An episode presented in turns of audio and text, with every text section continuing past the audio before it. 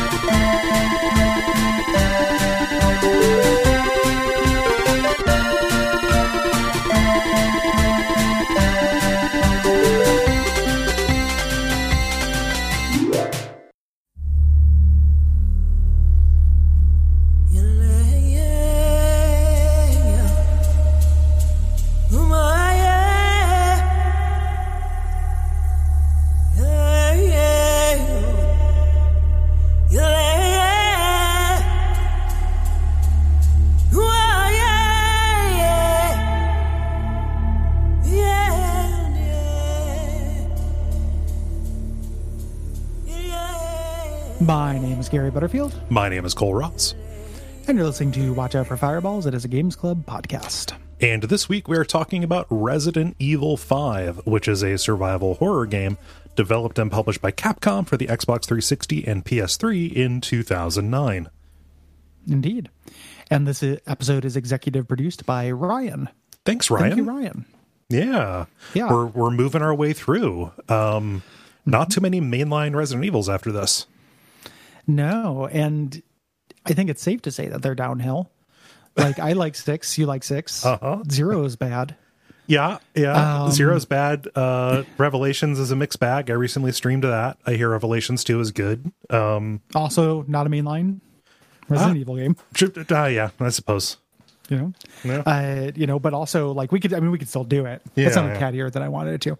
Um, the, like Go ahead, well, gerrymander Resident Horror. Evil. Okay, all right, yeah, okay, yeah, all right, yeah. okay. Well, uh, do you ever notice how some Resident Evils drive like this? um, the uh, this is this will be fun because I think that in some ways this is kind of a perfect WAF game where like there are good things to say about it, but also uh, it's monumentally stupid, Uh, yeah, um, like just colossally. Uh, you know, like, do you think Cole? Would you agree? I don't know. You, you, we haven't talked about this. I think this might be the worst cast of a Resident Evil. it's pretty uh, bad. it's it's re- it's really really rough. I mean, you have three villains, and when one of them is Irving and the other is Excella, it doesn't matter how it doesn't matter how much Wesker you get on the other side of that. Ex- Excello is named after a car. It feels like After a car named after a spreadsheet. like a like, like the, a model, like the new Ford Office Suite, like featuring Excel, the Excella. Mm-hmm. Um, and then uh, on the protagonist side, Mm-hmm. uh, we both like Sheva. There's not a lot to Sheva. And like this is, this all is of Sheva is in her Chris. little file. Yeah. Yeah, like there's a 35 page Mm. biography on Sheva you can read. Yeah, they could have put some of That in is- the game, but yeah. Instead, though, she's just kind of Sheva and around. Yeah. And then this, I feel like, is one of those markers of like when Chris got turned into the Chris that I don't like as much now. Mm-hmm. Angry bald Chris. it makes Strong me it, i mean i played this and i, I kind of got a little bit worried about resident evil 8 actually like uh, Yeah. how much is he gonna figure in this yeah. Yeah. Uh, so killing Chris Redfield wouldn't be the worst thing for the series to do. no no not at quite all honestly. Um, so you know the cast, and then also the racism and stuff, and we're going to talk about all of that. So this is this is gonna be spicy, especially since mechanically, uh, this is Resident Evil Four, but worse. yes Um the uh so in this you know our protagonist character sheva who we mentioned who's new uh and this is her only appearance um and chris redfield from resident evil 1 uh, are members of the bsaa and are sent to deal with a bioweapon outbreak in the fictional african region of kijuju yeah uh, the basic gameplay here is very similar to Resident, Resident Evil 4. We're not going to go hugely in depth on, on on trying to break that down for you. You can go and listen to the generalities of that episode from a few years back if you want to if you want to see that. Mostly what I focused on when I made the notes was kind of the differences and the way that co-op kind of changes that and breaks it to a certain degree. Yeah. Oh yeah, yeah. Um, Resident Evil Four is one of those uh, genre-defining games. You know, kind of the beginning, third-person over-the-shoulder, uh, you know, shooter game.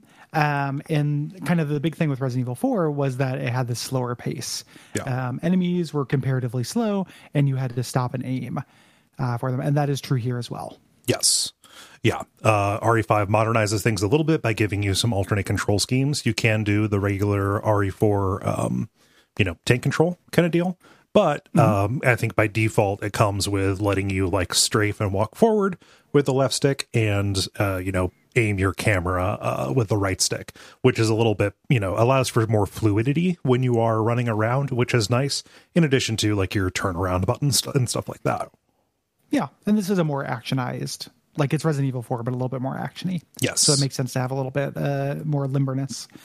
Um, the enemies, uh, these are also not zombies. Uh, there's an original draft of this that had zombies, uh, but instead, these are Plagas infected poor people.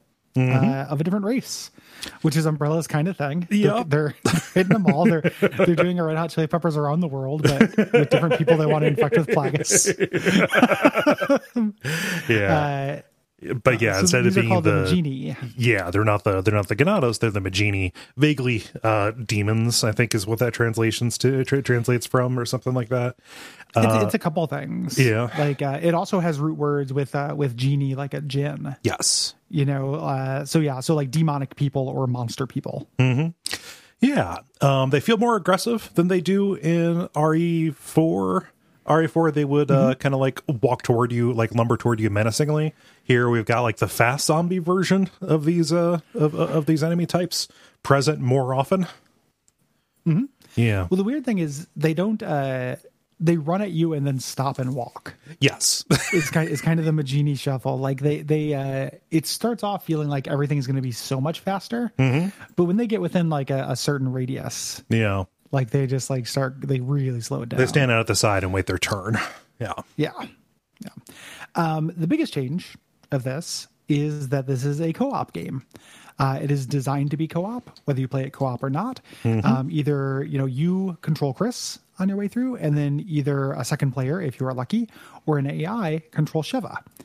Um, this was not originally part of this pitch, uh, and it changes a lot of RE4ness to this. For the most part, to the worse. Like this is, we'll talk about the co-op rounding that this does, you know. But uh, as a single player experience and kind of objectively, there are a lot of RE4 gains that are lost with this change. Yes. Um, I think primarily the thing that sticks out most to me about RE4 is that it is so finely tuned. Like it is about as perfect of, of a machine as you can get in terms of specifically the enemies that it throws at you and the pickups that they drop. Like, you know, that's the miracle of Resident Evil 4 is the adaptive difficulty.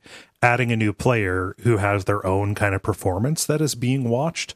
Um and um just it, it just these other variables and things like mess with that. And this feels like a much more sloppily put together machine that takes the input of your play and provides output in the form of enemies and drops right? Yeah, yeah. It it it, it falls under the entire like Resident Evil 4, but twenty percent worse. yes kind of thing. Like it, it's not like it's not doing any tuning. I would notice that after a boss fight, I would get a big, huge ammo cache that corresponded exactly to what I'd used. You know, basically things like that. Or before a boss, I would still get loaded up. Things like that that are that are dynamic to prepare you for different ebbs and flows and difficulty. Uh, but it's not done as well right you know um the other thing is that uh since it's co-op they assume you know double the firepower and double the you know thinking players uh you know people you know the the protagonists they're going to throw more at you. Yeah. um so every one of those things that are kind of special encounters in resident evil 4 where you are being hounded by a large group of uh antagonists are now much more common. Yeah. Um, I would say mostly really. Uh, there's like one kind of long puzzle stretch, uh, you know, when you go to do Raiders of the Lost Ark stuff in the middle of the game. But before that, uh, like, you know, for the most part, big, huge groups of dudes running at you. Yeah, Uh, and that uh, you know, it just it, it takes away uh, you know a, a, a throttle that they can that they can push and pull for the pacing. You know, there's just less again like like fewer things that they could that they can uh, uh, control for right when it is just always throwing people at you. Yeah. Yeah. Uh, to me personally, the thing that is most annoying is the way the inventory system has changed. Mm-hmm. Um, you know, because you cannot pause and look at your inventory, which is uh, something that's you know a, a, real profound pleasure in Resident Evil 4. Um, because you have two players, you don't want to make the other person wait for that. Um, instead, you have a real time inventory, but it's been simplified as well. Whereas instead of having a briefcase with different items taking up different shapes and amounts of space, you have nine slots. Um, you can trade items back and forth freely uh, between, and you can use this as kind of a quick select for guns, which is actually an upgrade. Yeah. Um, however, I spent my spent way more time managing inventory between these two characters than I did in RE4. Like in RE4, I did it for pleasure. Mm-hmm. You know, to have all my grenades in one corner Yep. and just, just feel like, hey, that's grenade corner, baby. like, you know, did you see the signs? Uh, like the Hammock that's that's what I.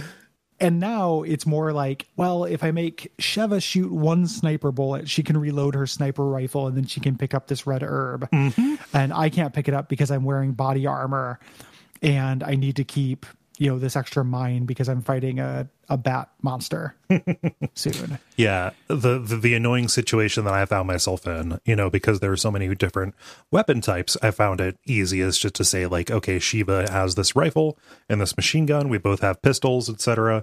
But in my haste to pick up items when enemies were coming at me, I would pick up a big old useless box of machine gun ammo, and Yeah. I would have to try to find a way to get it to Sheva um, you know, to free up room so I could pick up ammo for my own gun. And if there's anything happening, Sheva will be running away from you to go and de- to go and deal with the threat. Um, and you have to be within a certain radius to do the to do the swapsies. So just a bunch of what, what's that? I, for a second, that sentence in my head ended with, "And Sheva will run away from you to go deal with her sister." and I don't just, just like just like we just pivoted as an entirely different type of game. yeah, her, her her sister's in a lot of credit card debt. Like she doesn't have a lot of options. So Yeah. Uh, she's getting married in six months. yeah. Um, yeah, yeah.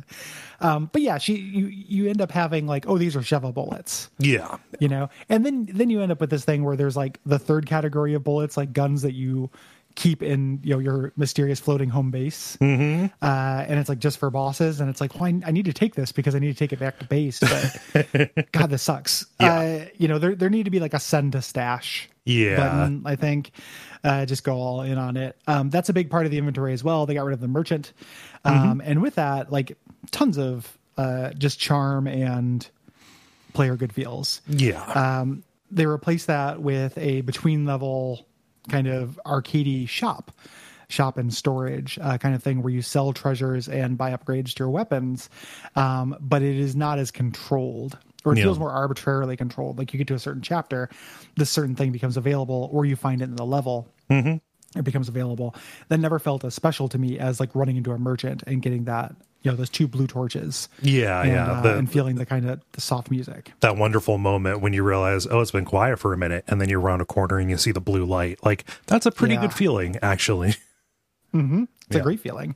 It just it felt like possibility, and here you don't get that. Right. Um, it's efficient, you know, but it's a huge step backwards in terms of game feel and kind of uh, even efficacy. It's not just an aesthetic thing; it's also how you know again uh, what it feels like. Mm-hmm. You know, so Yeah. and and the way that this impacts you, like effort wise, is that this is so easy. The game isn't controlling as tightly when you run into a merchant. Anytime you want, you can restart the chapter and keep all of your stuff. Yes. So you basically have the option to go to this whenever you want, as opposed to it being a thing where it feels like part of that designed experience. Yeah. You know, we talked about earlier being a little bit reduced. Yeah. Um, so all that is done in the name of making co-op more efficient. Uh, one thing that is efficient and generous is the way the healing works.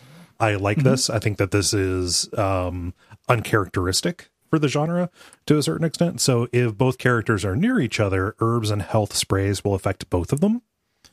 Um, so if you get a moment and you can just be right next to each other, you can get the basically double the efficacy on your heal. Of course, that means you are also managing your co-op partner's health. That feels less onerous. Um, however, you if you are playing with an AI Sheva, you need to keep all of the healing items yourself because AI Sheva thinks that herbs grow on trees. Yeah. And they and even if they literally do, AI Sheva shouldn't act like they do. Right, right. Um, the the semiotics of this are great. It reminds me of like Aerosmith sharing like spray hairspray on tour or something. Like if you just happen to be near where the spray happens off, a healing wave Yeah, no, hits you. you, you, you just get overspray. Yeah, Yeah, exactly. Mm, overspray. uh, you get contact high from the uh, from the spray. Uh, I love that. yes, Um, there's also a uh, like most multiplayer games like this, there is a way to recover your partner. Um, if they're downed, you're getting a little timer, and you can heal them. Uh, you know, pick them back up. Uh, with this, this changes with difficulty. Yep. Um, to where on the higher modes there is no time for this, so they basically get rid of the feature. Yeah. Um, but on normal and even just uh, the one above normal, you still have time to get Yeah. your partner back.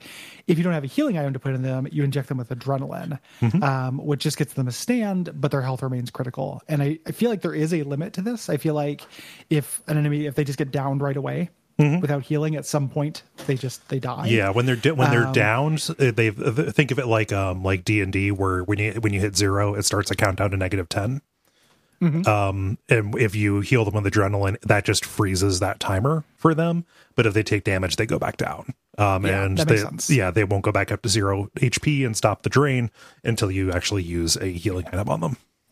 Mm-hmm. That's at normal. That changes at different at different places. yeah. Yeah, and like th- that is in addition to just like the help me uh kind of kind of stuff where if an enemy gets one of your players in a like a grab, then the other gets a little prompt to either go up and do a melee or shoot to free them from it.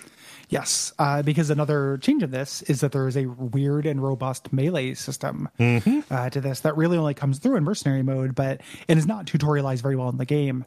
But depending on how an enemy is stunned, you will have different melee attacks Yep. uh, you can use, or how the enemy is uh, otherwise predisposed. So depending on how they're holding your partner, uh, and these include instant death. Right. Um, you know, you can kill any enemy in the game by getting a certain kind of melee attack. The game does not tell you this at all. No.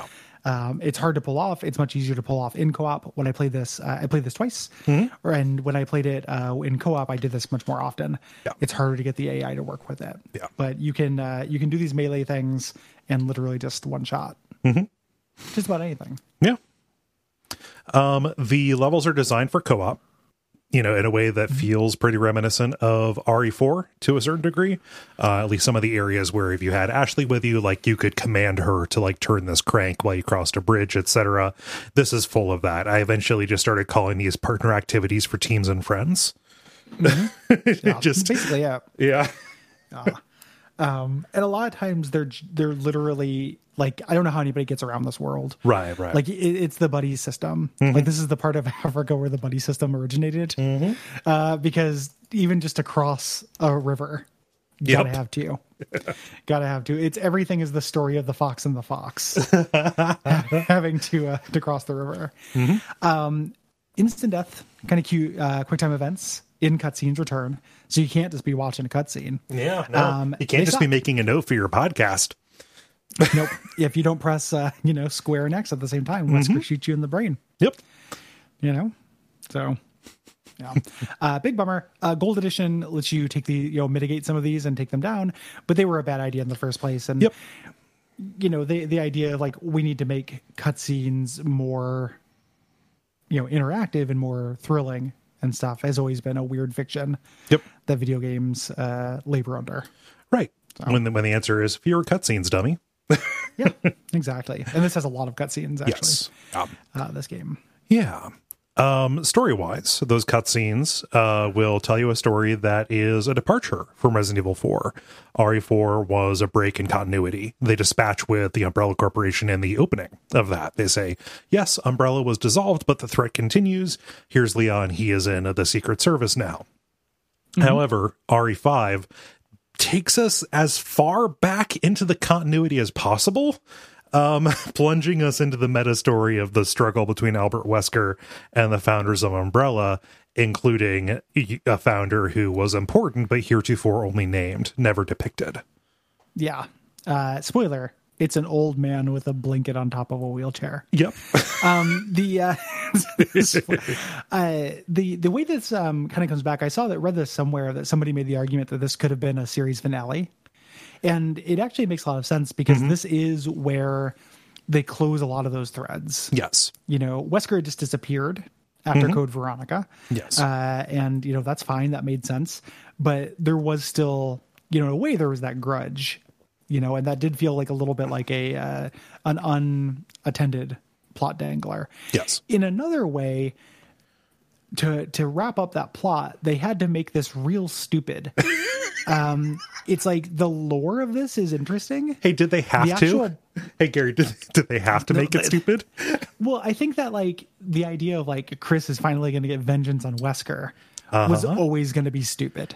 like there, there's no way that was going to be cool. Right. Uh, and it's on the trajectory of Code Veronica, which is when everybody's jumping around like an idiot. Mm-hmm. Uh, and you know, it's a weird thing where you talk about the the tying back into Resident Evil lore. That stuff's really good. Mm-hmm. The actual plot and theming of this are beyond laughable. Yes. uh, for the entire thing. Um, every message, every you know dramatic moment, Mm-hmm. all of the the like the arc words in TV tropes terms of this, like the the compare and contrast, like the, the what this basically doing is setting up the idea of Chris getting a new partner. Mm-hmm. And Jill getting a new partner ultimately in the DLC. Yep. And then Wesker is bad partner. and the scene where Sheva's like, but I thought they were partners. uh, when Wesker does something evil, like I, like I, both times my jaw dropped. I'm like, oh, this is the stupidest thing I've ever seen. Yep. Like, you're you're such an idiot, Sheva. you're, you're, you're dumb dumb. Yeah. Like, you, oh, you sweet summer child. uh, What's really funny about this is we talked about this in Capcom. Or, we, talked about this in the Dino Crisis 2 episode ear- ear- earlier this month as well. I think Capcom in particular, I think that there's something about their creative process where they don't understand what th- what, what a theme is. Yeah. Because, like, remember with Dino Crisis, they said our theme was the exhilaration of fighting many dinosaurs. and for this, Yeah. I think they said something like The our theme. exhilaration of fighting many black people. they, they, they, they had a, a same theme. It's just horrible. It's just for white supremacists. Yeah, So, No, but like you know, like here, like, but I think here the theme was partners in Africa. like, Yeah. which is just like that's not a theme. That's like a premise.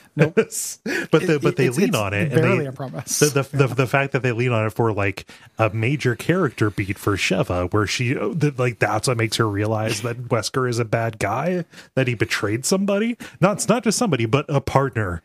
Uh, an- it, it's, it's fully 33 percent of her character beats as well. yes, Like yes, she, she doesn't partner. get a lot of character. Yeah, she doesn't get a lot of character work in this. She has her backstory, Uh-huh. and then she has that, yes. and that's basically the story of her. Mm-hmm. Um, and it's it's ridiculous. Uh, you know, something I think about a lot in video games is that uh, this was you know the best selling Capcom title or Resident Evil title for quite a while, Mm-hmm. if it's not still. Um, somebody cried at that scene, right? Like enough where it takes all kinds. There's so many. like, there are so many he- he's- humans. th- that he's yeah, not a good partner. Albert Wesker, the like super speed Matrix vampire from the series, he is a he is a shitty partner. yeah, I, I agree. like I can't disagree with you. It's just Yeah. eh, And a wa- bad accountant. Like I, I br- it's just breaking like- news: water wet. Yeah, Yeah. Res- Resident Evil 6, Wesker is a bad friend. fake friend, fake friend Yeah. Wesker. Fake Yeah, real Weskers for my fake friends. fake Weskers for my real friends. Like I yeah, it just like it it's so quaint. Uh-huh. Yeah, he's a bad partner. Like, he's our fucking Wesker, you dip. Yep. Um, you know, and the game's really going to spend a whole game showing this. Uh huh. To me, holy shit! Like, Yeah, and what's weird is like that's not just a like like a like a strange little beat that they had for RE5. Like Mm-hmm. with when RE6, that is all Chris talks about is his squad and his partner, like his relationship with peers. You know, Chris like sucks so bad. he's so bad. like it's like worst Resident Evil character. I didn't think so. You know, in Resident Evil One, but like, man, yeah, it fucking sucks. Uh, like we need two games to get. This is so remedial. uh-huh. Like I feel like we got assigned remedial games. like when we play this, like they, like they play and stuff is fun, which you know it's Resident Evil Four, but worse. And Resident Evil Four is one of the best video games of all time. Right, right. So like a worse version of it's still very good, but man, is like the theming and story just absolute amateur night at the Dum Dum Factory. like it, it's, it's just absolutely incredible shit. Yeah. I, jaw drops at it. Yeah, and like for as much as Wesker, you know, figures into this, you don't really get an awful lot of him, and his actual plot has basically nothing to do with what's going on in in, in Africa or like the chaos that you're that you're going through. Um, the thing about this, the like the meta story that I do like is I will basically pay attention to any body any body of text that has the word progenitor virus in it. So like Sure. the story of Umbrella coming here and fucking things up to get this flower, I think that is cool and good. But Yeah. it, it's it's Yeah. only barely related to anything. And like all the, the the flashback stuff with Wesker and everything, it's like at some point knowing his relationship Yeah. with Umbrella and how this worked and stuff is good. Uh, his motivations are really dumb. Yes. And it's one of those things where, you know, we talk about uh if the characters are standing around criticizing the plot, it doesn't excuse anything. Um, this game is full of that. yes. Uh, of Chris calling out Wesker for having shallow comic book villain like motivations, but then also just being like, yeah, Wesker, but this made Wesker like real idiot too. Like Wesker doesn't have good motivations. nope. You know, he wants total global saturation, and and th- that that's it. You know, Yeah. like, I yeah, his his wheat from the chaff supervillain shit. It's like Thanos if Thanos was just like, what if everybody died? And Yeah, like people, per- were, he'd be like, "Yeah, there wouldn't be, you know, there, would, there wouldn't be scarcity anymore." Mm-hmm. And we're like, "We know Wesker, there wouldn't be scarcity because there would be people." Buddy, like, Yeah. come on, No, You know, but like, to, but to have Wesker's motivation ultimately come down to I want to be a Nietzschean Superman is like, Yeah. Uh, I, like I don't know. That's real basic, you guys. That's been What- done. what That's I mean, 16-bit JRPG did you borrow this from? yes, yeah, You know, the, and and there's nothing wrong with that as a trope in general, but it's not Resident Evil. Mm-hmm. no, like this is this is dark science. Mm-hmm. You know, this is this is people pursuing knowledge and doing Yeah. crimes, not pursuing power. The same way, and every time somebody makes that trade and chooses power, uh, it's shown as a tragedy, including Mm-hmm. Yes. this game. Like every single time it happens, it's like, oh, somebody turned into a big insane mutant and died. That Yeah. sucks. Uh, yeah, it it's just it's it feels off Yeah. to me. This is the most off feeling Resident Evil game in sequence. Yes. To me, where it, it's just like the concerns that we're dealing with and kind of the uh, the motivations and storylines we're dealing with do not feel like the series to me. no. Uh, I would say RE6 does feel like the series to me. Like it is, it Definitely is more so. Yeah, it is globe glo- like like globe trotting and stuff like that, but like the character motivations are way more in line and more like nuanced, which is a crazy Yeah. thing to say about a game as extra as RE6 is. Yeah. Yeah. Yeah. It just it says a lot about RE5. Yeah. Um, Let's get into the racist stuff. Yeah. Yeah. So if you know RE5 for anything, you either know, oh yeah, it's the one where they went co-op, or you know it as the racist Resident Evil. Um, and for me, like this was my first big video games are racist controversy. I don't know if it was like the first one, but like reams and reams have been written in response to the specific bad ways in which Capcom messed this up by people who know more about this than us. What I focused on was like talking about how Capcom responded to this and still ultimately came out with like a bullshit product from this from this regard. Yeah, that, that's the important thing to me. Like nobody needs to hear these two white guys talk about you know this the, how Resident Evil 5 was harmful. Right. Uh, because other people with more skin in the game have done so. Yes. Um, what's important though is that Capcom, like, this is one of those things where like they just did a really bad job and Mm-hmm. they, they attempted to fix it, but the end product is still pretty gross. Yeah. And it would be disingenuous not to mention it. Mm-hmm. Like even just because, you know, it's in some ways it's not our our our race. In another way, like it absolutely is, because even as like just a white dude playing this, like I felt grody uh, during lots of parts of it, both times I played it. Um, and that's not marketing, that's that's the hands-on experience yes. You know? And it's one of those things too where the conversation around this gets so wrapped up in intent in a way that is not useful. Yep. you know like it is it's you know the the best and worst thing you can say about this. Like i legitimately do not think the people at capcom set out to make a racist game. I think that they made a really insensitive game and were very careless with imagery and uh, things without really you know know, like knowing the gravity You right, right.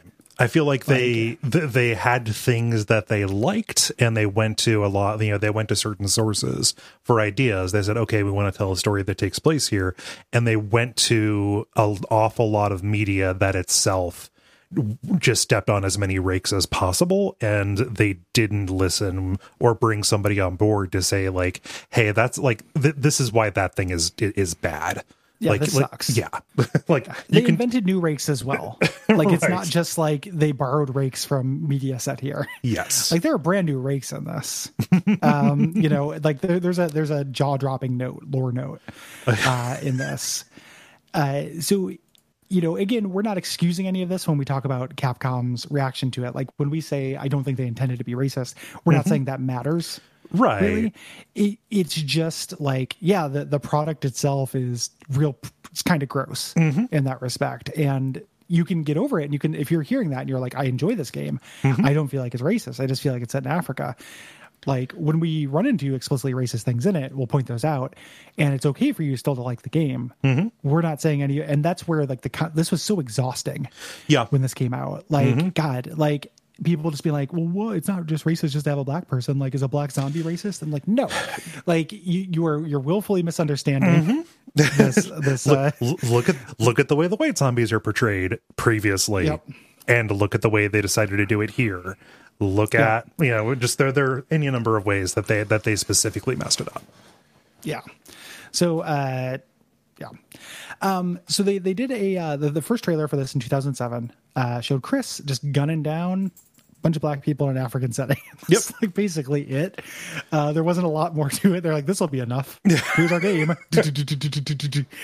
money please money, money, please. ding, ding, ding, ding, ding, ding, ding. Um, and uh, Capcom, you know, people criticize this because this sucked. And uh, Capcom said, "Oh, our intention wasn't to be political or to make a statement." And it's like, well, you know, some not everything can things aren't neutral because you say they're neutral. Yes. Yeah. Uh, so they eased up somewhat. They added in uh, enemies of other races, just kind of making it the idea that, yeah, like just uh, poor people of any race end up living here and working in horrible Chris Redfield. conditions. Yeah. Uh, like anybody could win the Yeah. in this club gradient. Like, Equal- Equal Opportunity Murder Commission. Yeah. yeah, Yeah. So they, they did that. Uh, it's also believed that the um, addition of Sheva as a co-op partner uh, was also a uh, w- w- was a like a, a measure to uh, to you know to, to soften this to mitigate this. Uh, however, that also has problems. A, you are still killing straight up racist caricatures of uh, of, of, of black people, and they get more racist as it goes. Yes. Additionally, there were complaints that Sheva, her skin was too light and she didn't sound like she was from Africa. Like she did not appear to be like, you know, from the place where they said she was from.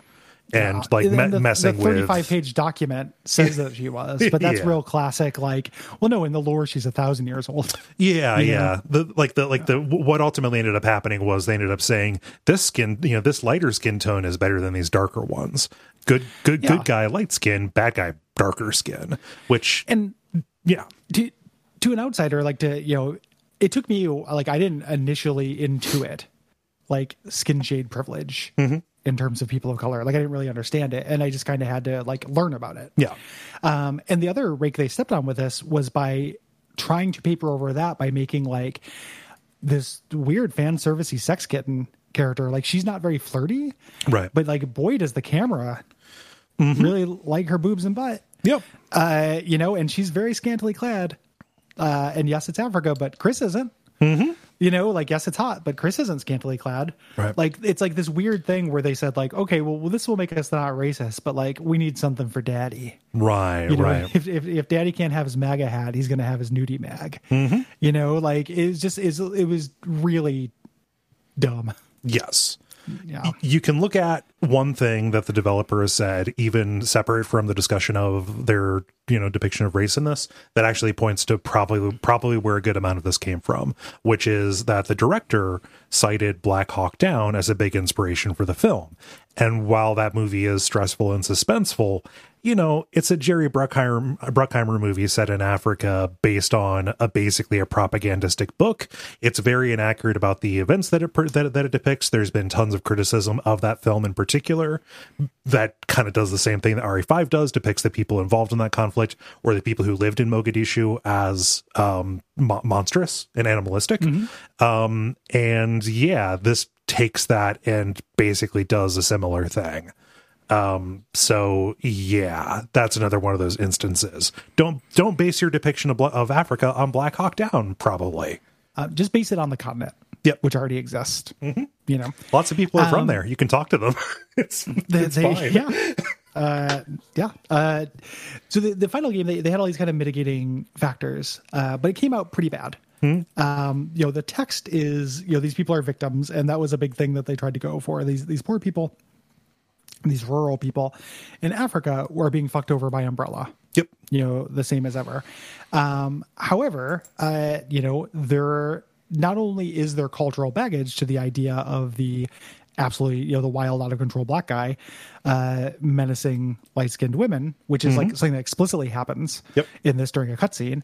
Um, but also, it's not like how they show white zombies or even Plagas. Like the mm-hmm you know the the decision to make this the fast zombie game mm-hmm. on top of it making it the black zombie game yeah goes over pretty bad right and then you go to a village full of witch doctors. Mm-hmm. Like they, they, they, they, just, you know, it's already pretty bad, and then mm-hmm. you just like fucking slap and then, my and head, then, man. And then like, war paint comes out. I like. I, I'm, yeah. I, am not being edgy when I say this. Uh, like I'm actually being deadly serious about about the decision they made. You know, they they made with this through through the middle portion of this game. You're fighting black people in war paint who are throwing spears at you, some of them wearing gigantic masks. It's like yes. something out of Tintin. It's very Tintin. Yeah. It's like Tintin goes to Costco World Market. the book. Yeah, like, and and like that, like just it, it, Even back in the day, that was massively uncomfortable for me. Back in the day, being 2009, like generally pre before I started learning about like how this stuff sucked. You know, I didn't learn about these tropes or even like that colonialism sucked until after college. Like nobody teaches yeah. that unless you seek it out. Yeah. So uh, it's rough shit. Yes. You know, and you know. we're we're we're going to cover this. You know, that's our opinion on this controversy bit. We're going to cover this largely as a game, but I would strongly yeah. encourage anybody listening to you know Google Mm-hmm. Resident Evil 5 race yeah. and read some essays because there's a bunch of good stuff out there uh, mm-hmm. uh, with people who more informed than we are. Yeah, both contemporaneously and, you know, written after the fact. You know, and also this is part of a long tradition of just basically Western fiction not handling Africa well at all. Mangling yeah. geography, treating it as as if it is a single country, like talking about, but what does this mean for Africa? Like, I don't know, dog it's a continent that's big enough to fit most other countries in it. So yeah, yep, yep. like the the language is a, a, specific language. It's Swahili during a part of this. The money is a money from another part. Mm-hmm of Africa, there is an element of this where Capcom were taking the buffet yeah. of imagery here and just being like, we like this aesthetically. Yeah. Without really taking into account, you know, and game developers do that, right? Mm-hmm. Like there are tombstones in Dark Souls 3 that have Urdu on them. Yes. You know, like that are that are there as placeholder images. But this is so pointed and so, you know, this part of this is the 2020 moment we're covering this. Mm-hmm. But even when it came out, like this is so uh laser focused yeah. on a specific race that uh, a large part of the market for this game very specifically has a pretty shitty history with. Yes. Uh, you know, so yeah, misguided all around. Mm-hmm. So yeah. Uh, yeah. there's that. Let's talk about the development.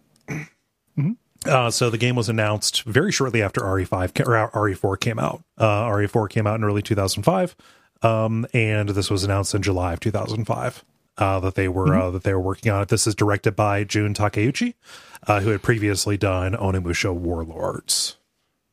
Yep. Uh, after Clover, the studio closed down. The remaining members of that team split between this and Umbrella Chronicles, the light gun shooter game, which is pretty fun. Yep. Um, this game de- began development as just a solo adventure starring Chris, uh, and a lot of the things were in place. Like this is not like RE4 where there's a million drafts. Uh, the story was a little bit different, and it was a solo game, but it was always a daylight adventure with Chris in Africa Right. you know um sheva was originally a recurring character you know think like a uh, ada wong perhaps uh, if Yeah, i had to yeah. guess like you know a character we switched to for a little bit um she was the leader of a local militia um but then when they went co-op they're like hey this will this will Hey. shut up the sjws you know Hey, we also they invented the term SJWs. Um, Yep. Yeah. like yeah. it was Yeah. capcom all along Yeah, yeah, uh, and like other other characters had like different different uses. So like Excella wasn't always the president of the Tricell like regional branch. She was like a secretary. Irving's role was different. All of that. Yeah. Um, but you know, broadly, it was there because they had RE4 to build off of. Like they they they already knew how to make a good game. they had the bones. Yes. yes Um Pretty much the entire game takes place during daylight. Um, and this is a because of you know the inspiration, uh, you know, and it just saying like, yes, this is based on you know like this is inspired by Black Hawk Down. That movie is mostly in the bright daylight, uh, but also like graphics technology was to the point where they could make stuff look good if it was fully lit up. So you know they said why not go for it, and it's fine. Yeah, Well, and the idea I think is a little bit daring. You Yeah. know, we're we're at the fifth, uh, you know, main entry in this, the sixth main game. Mm-hmm. Um, you know, all of them had taken place in Spooky Night. yes, You know, for the most part, other than a, a brief daylight section in RE4. Mm-hmm. Like, let's see what this looks like. yeah, You know, uh, it turns out things are not as scary during the day. yep, Um, you know, daylight horror can be done very effectively. Mm-hmm. Uh, this is the least scary Resident Evil game we've done uh, by far. I don't think that it's particularly possible to feel fear during this. Um, you, you, know, you, you just feel stressed out because the combat is hectic. Yeah, but you know, yeah, but not. You know, this is this is like unconventional fear month. yes, Uh, you know, but the originally they were going to do a lot more with that, um, where they talked about having this lighting and they had this whole mechanic about eyes adjustment. So the idea being when you went into a dark area from a light area or vice versa, your eyes and the camera would take a while to adjust, and they were going to use this for scares. yes, Um, I can't imagine what that is other than just letting something get too close to you before you can see it. yep, um, you know, and eventually they just stop doing it. Like they just cut that completely. Yeah. And it, it ends up playing like a little bit like RE4 in, you know, an insurgent zone. Yeah. Like a Call of Duty insurgent zone during the Call of Duty insurgent day. Mm-hmm. You know? yeah. So this is you know this is where they you know make a make a bold step toward action, right? Yes. There's there's not much survival horror to this. Um, yeah. Uh, and speaking of action, they have a mercenaries mode in this that is good and fun. You can play as a ton of different characters, including Barry. Barry was originally going to be in the campaign. Yes. Um, one of the cut scenes from this was Barry joining you to fight 10 gigantes. so it wasn't like originally it was going to be a little bit spookier and creepier, really. Yep. There were still going to be 10 gigantes, but Barry was going to help. Yep. Um, there's versus multiplayer, which I have not messed with. Mm-hmm. Um, that's a weird idea. Yeah, it feels like 2009 was the banner year for that. Yeah, just had to be. Uh, and there are two pieces of DLC for this that are very strange. Um, we'll talk about them at the end of the episode. Uh, one of which is a prequel, and one of which is like could have been done in a cutscene. Yes. Like one one of which is a a side story that answers a question that you probably didn't have. Mm-hmm. Yeah. So- Yeah. Uh, one of which is more RE5, and the other one is like a different gameplay thing altogether, which is, Yeah. you know, It's that that's the good one. It, it's Yeah. a love letter to the series, which Yes. is a nice little you know bone since this game does not feel like it has very much Mm-hmm. you know love for the series in it. yeah. Uh, you get both of those DLCs if you get the gold edition. Um, it was collected on its original systems in that, and also that is how it's re-released. I played this on the Switch, uh, which is a good way to do that. Um, Switch is a good system for these, uh, but you can also get it on like PC and PS4 and stuff like that. Uh, This was followed by Resident Evil 6, which is another co op game, uh, much bigger in scope, much longer. Um, and Resident Evil Revelations, which is a side story, uh, tells kind of a prequel story of Chris and Jill working together and a little bit of like the background on the BSAA, Yes. you know, which here just kind of comes fully formed. Right. Um, yeah, BSAA, like they just all of these organizations after RE4 that they just start introducing in the animated movies in between. in between the mainline games, that you haven't and shouldn't watch. right? Don't Like, like it's so. I mean, we we talked about this when we did uh, RE Zero for Abject Suffering, but like there is an element of Resident Evil that loses me post Umbrella. Yep. and and this is part of it like it is so much harder to care about the bsaa you know than stars and umbrella like it, it used to be simple and, and i think part of the thing is is that they're functionally the same Yeah, yeah. like, bsaa is just stars but less cool there's a there's a moment in this where the the the, the story beat might as well have been a Scooby Doo. Like Sheva walks up to a Tricell logo and notices that like it's peeling a little bit and peels it off, and underneath it is umbrella. Like Tricell is umbrella. yeah Li- listen sheva uh, any evil pharmaceutical company is functionally the same Yes. in this universe.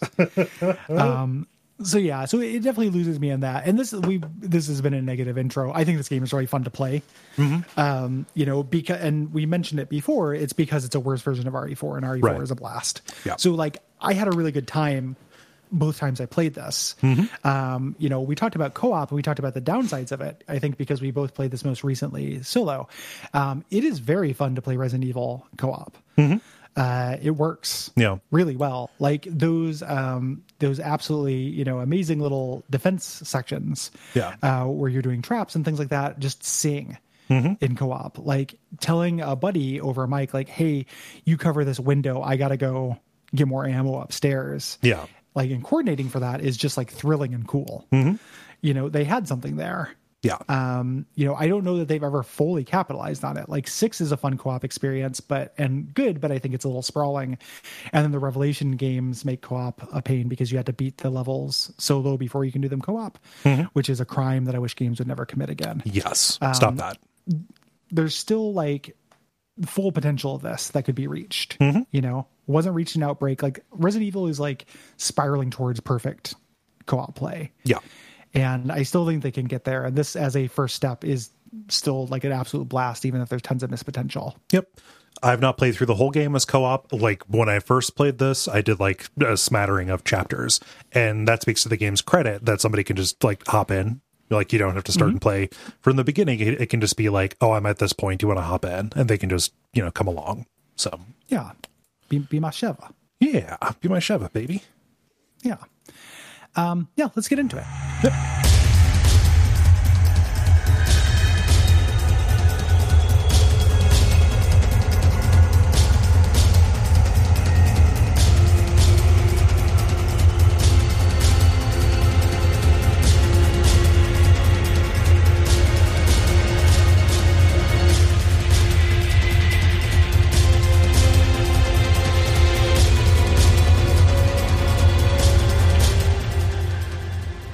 Uh, so we have our opening here.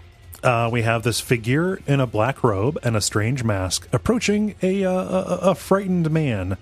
Uh, as we intercut between this scene and a jeep rolling across the savannah, uh, with Chris narrating about how Umbrella was dissolved and their weapons ended up in the hands of terrorists. So this is the uh, the Metal Gear Solid Two moment. Yes, yeah. And the strange mask is very reminiscent of a plague doctor mask. Yes. Like it, you know pretty evocative. Um, the global pharmaceutical consortium or pharmaceutical uh, consortium formed the bsaa to stop these terrorist hotspots. Um, basically that's real weird the idea of like pfizer Yep. being like there's dark aspirin out there. Go get it. Like um, chris arrives in the city and meets sheva who's his new partner. Um, at the mention of the partner because that's going to be the theme of this uh, game he, he has a flashback uh, PTSD flashback about losing a partner, which we'll find out more about that through the game. Uh, he waves it off. Sheva's like, "What's wrong?" He's like, "Nothing." He can't hear the word partner without going into full on Da Nang flashback. Yeah. Like yep, he's a, he's the Man- Manchurian beef. He's Manchurian. you've heard of Mongolian beef. He's Manchurian beef. You say partner, Chris goes into a blue screen. yes. Uh, then we also have a sinister man watching from an alleyway. He doesn't really factor in. It's just an excuse to have a menacing black man looking at looking at our, our main characters. As if we need an excuse. um, the, so so level uh, level one is civilian checkpoint Mm-hmm. uh, here, and this is good. I love the way this uh, this game opens. Actually, Oh yeah. right? Like th- this is a weird thing where it's like, so you know you you walk along um, towards uh, you know the street to go into this butcher shop to meet our informant, but on the way there, like this is a really really creepy spot. Like I understand that I shouldn't be creeped out by a poor African village, but like there's a bunch of guys standing around beating something in a sack. Yeah. Yeah. You know, and and go back to the Resident Evil 4 episode where there were some things in just sacks Yep. they're moving around and how that's a very evocative sack related idea for me. Um, the way everybody side eyes you and they're just like beating a sack. Uh, there's a part where they chase a guy down an alley and you can uh, chase them, you can follow them. Yeah. And they go inside a house. You can't, you know, go in there with them. But this does do a really good, like, creepy, you're not welcome in town, Innsmouth Yeah. kind yeah. of kind of feel to this. Which is, on one hand, it sounds like it is similar to the approach that you make in RE4. This, I mean, this is different. Like you're going through and you're like Yeah. talking with people. You, you know, instead of walking into the edge of this village and like maybe seeing a creepy shack before you get to the point where they're, uh, you know, crucifying bodies uh, in the village when the game really starts. Here, like you're walking along in the street and just basically getting a getting a sense of menace that like is coming off of these people saying, "Hey, you don't belong here. Something something is bad." There's something universal about like just Yeah. feeling unwelcome in a space. Um, when we get to our arms dealer at the end, uh, he you know asks what we know about something called Ouroboros. Um, he talks about Doomsday, uh, and he gives you our weapons. He opens up a little case, and you can pick up your gun and Yes. knife. Yeah. Um, and we walk in as we roll along on some infected jamming a ball of parasite down some poor guy's throat. And like the people who did this, they run off, but the guy that they do this to, he gets up and attacks us. This is showing that like things are different here compared to an RE4, where the Plagas had to be injected and then maybe hatch later on. Here, it takes place instantly, as long as you you can get this thing in somebody's mouth. Yeah, and the one who's doing it has like a gross flower mouth. Yes. like he has you know uh, tentacles coming out of his mouth. Mm-hmm. Uh, so this is our first little bit of combat. Um, as we leave here, um, a bunch of infected kind of storm us. We're meant to run. Mm-hmm. Um, if you kill all these guys, which you can do on New Game Plus really easily, um, which I when I revisited this for this uh, episode, I did. Um, you get a cool treasure. You get a valuable treasure for uh, Hmm. Sequence breaking. I love it when games reward you for doing something that would be difficult. Mm-hmm. Um, but you retreat into a house, and uh, you know th- this every inside every village here. There's like miscellaneous meat being butchered by like a medieval instrument. Yep. Uh, it feels like, um, and this uh, this room is no different because there are butchered people and a huge, comically large mega axe. Yeah. We're gonna see what wields this here in the in the next little action section here, but it's just very funny to see to see the cuts of meat and then this gigantic thing. Like, Yeah. how, how hard would it be to do like a precise cut with this? There has to be a better tool. like chopping an onion Yeah, yeah, with it. like six men yeah. holding it at the sides. Oh, geez. Uh, but, uh, you, you know, by passing through these alleys in this building, so we reach a public square uh, where we watch uh, an executioner who is just riddled with these spikes execute a man in a turban. This is our informant who is talking about Ouroboros and stuff. Uh, you know, Sheva recognizes them, and then the, inf- the infected rush out to attack us, and we get RE5's version of the village storming uh, from RE4. Yes. Yeah. Um, and just the, the degree to which this repeats Resident Evil 4's tricks uh, and early on is pretty eye rolly. Like, this is a really fun sequence. Um, You can fortify this little room, um, but they eventually will break in even through unexpected areas. Like, they'll bust through the ceiling. Yeah. Um, that's really cool. And there's kind of a timer. If you've been holding people off, um, eventually the executioner comes, similar to RE4. Instead of a chainsaw guy, it's the executioner. That's what we have now. There will also be chain chainsaw guys. Yes. Um, but this guy kills you in one hit or downs you in one hit. Um, you don't have to kill him. If you do get a treasure, It's all very standard. Yes. Um, as you kind of run around this village, killing time until a chopper comes and blows open the gate to go to the next area. Um, this is will sound like a nitpick, but it's a, a big downgrade, I think, in Resident Evil 4. All of the ammo and treasure in this area disappear after the enemies, after the cutscene. yep. Um, you cannot, you do not get the I'm sweeping the area that got cleared for goodies feeling, which is an incredible feeling that I missed very much. Yes. It's like uh, it's like shopping. You know, Christmas Day. Yep. Yeah. And what it led to was the very ridiculous and artificial behavior of me running around avoiding fighting, making sure I picked up all the stuff Well, don't want to miss it. in the village. yeah, I don't want to miss it. Like it's it's a game about conserving ammo in a lot of ways. You know, I want all that. Yeah. all those goodies. Um, so that that was really dumb. But eventually, uh, a chopper comes and blows the way out, so you can get out. Yes. Taking us to one two, uh, the public assembly. Um, again, we are going through the through these alleys here. This is where we get to kind of our first like, hey, let's split up partner kind of moments. Um, Chris, because he is made out of polished mahogany, uh, or what's a whiter way than that? Polished oak, uh, let's say, uh, polished birch. Uh, he cannot climb. Uh, he cannot climb. Uh, these broken ladders, he has to launch Sheva up into orbit. throw Sheva up into Throw. Sheva like a javelin. launch me dragon yeah the um so this is uh this is some asymmetrical play if you're playing co-op which Yeah. is really cool or if you play on new game plus and you choose to play as sheva Yeah. um you know you can go and do these parts that are bespoke content Yeah. that only sheva can get to because uh she is a spear um so she gets hoisted up as we're doing this we hear this radio chatter of other bsaa agents uh being pinned down and killed Yes. so things are bad. We're going to go help them.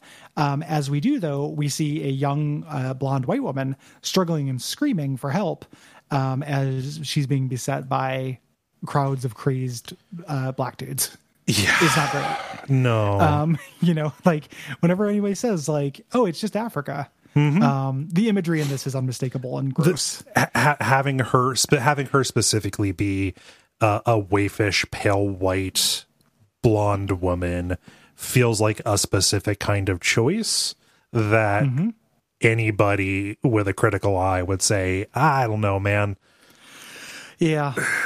May- maybe go with your second choice on that one but Yep. yeah Yeah. but we're going to be trying to help her, but she's going to get turned, of course. Um, uh, if you picked up a key earlier, you can go in and get your first shotgun. This is where we, you know, I started the separation of weapons between uh, Chris and Sheva.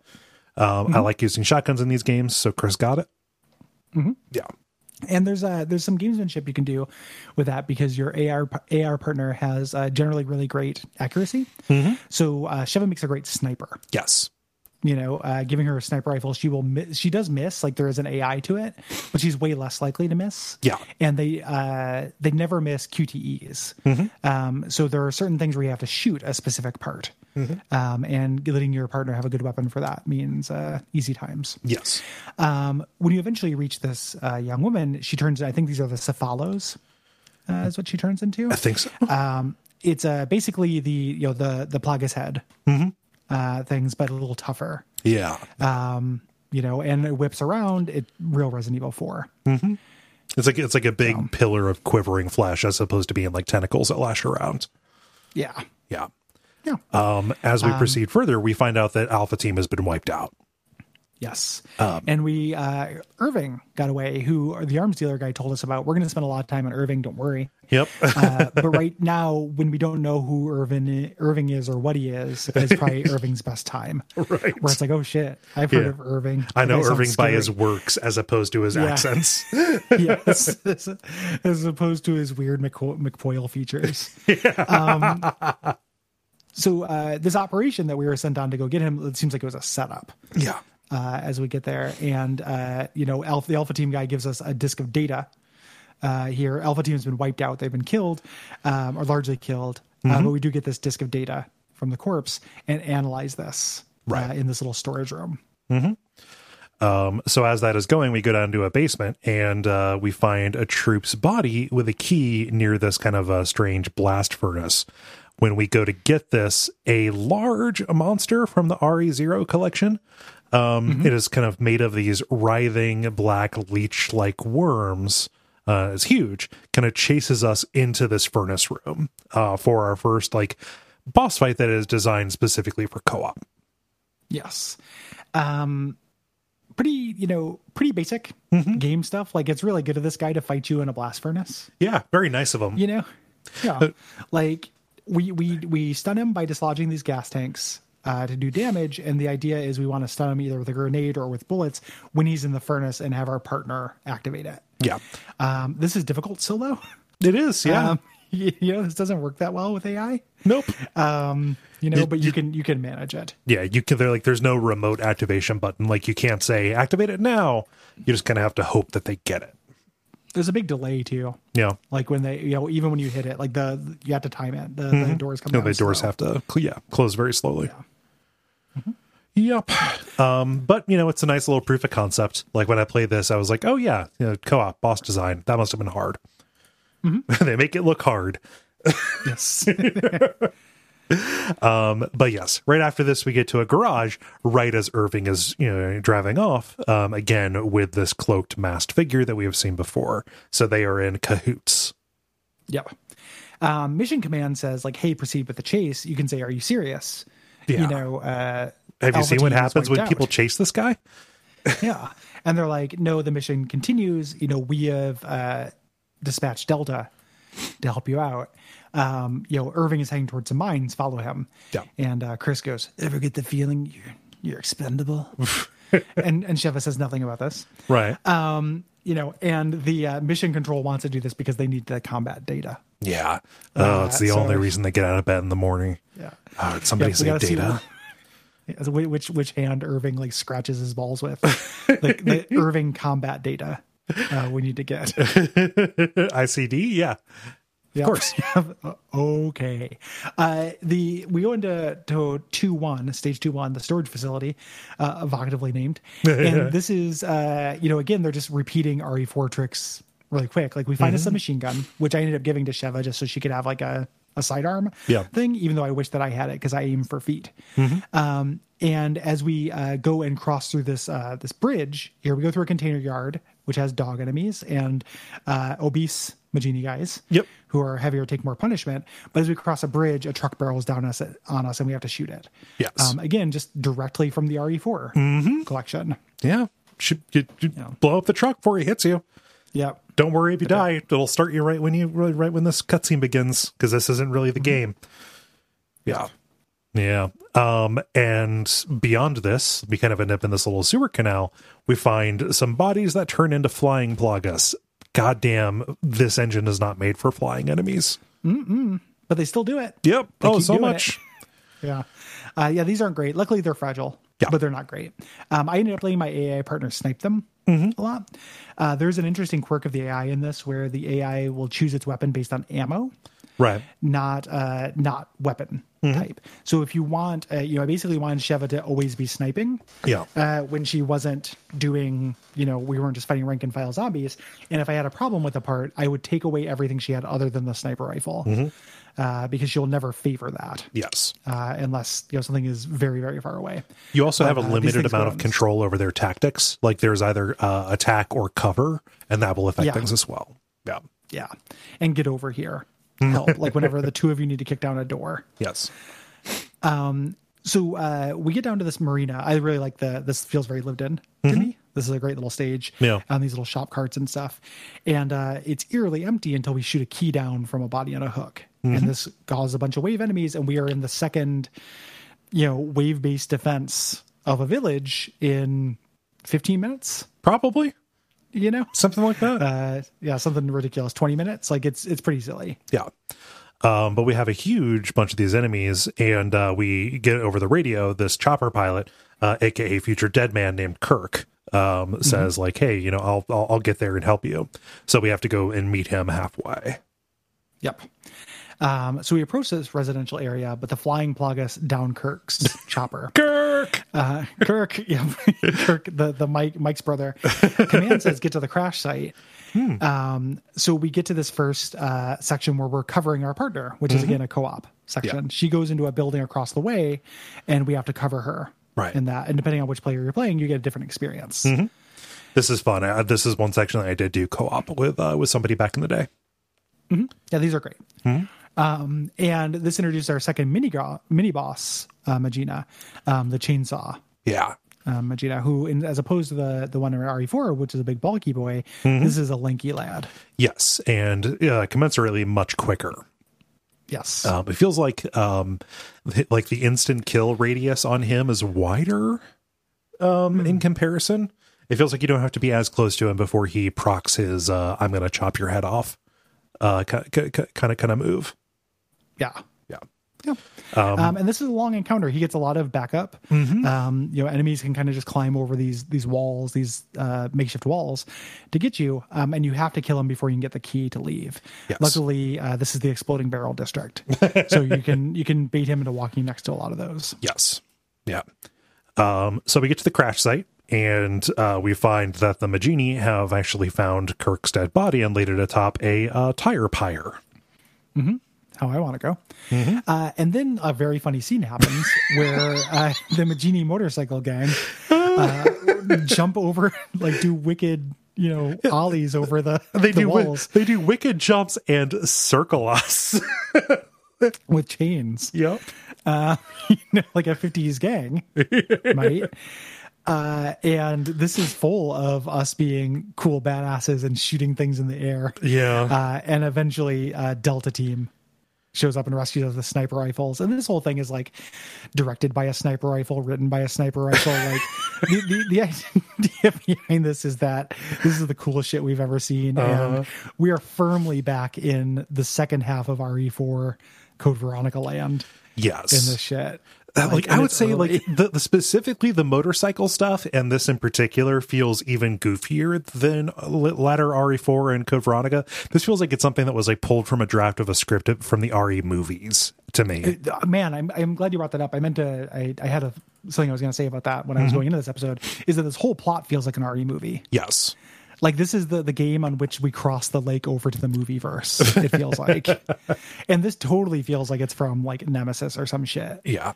You know i don't know that i agree that it's dumber than re4 because re4 had a gigantic robotic napoleon that you A different a different flavor of dumb. I would say that is a more preferable flavor of dumb than this to me. that's dumb this is dumb also but badass This is dumb, but it thinks it's cool, and that is worse. yeah extremely cool oh, jeez. Josh is solid though, and Yep. he's got that good Afrikaner accent, which I love. Um, you know, pleasant accent. Again, Mm-hmm. we've talked about that in other things too. I don't know if that's problematic to like an accent. I do like it. Yeah. Um, It, it, it is weird because Josh is voiced by a white guy.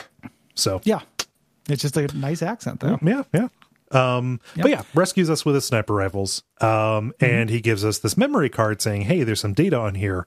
Uh, Chris pops it into his little PDA and looks through it and notices a picture of Jill Valentine.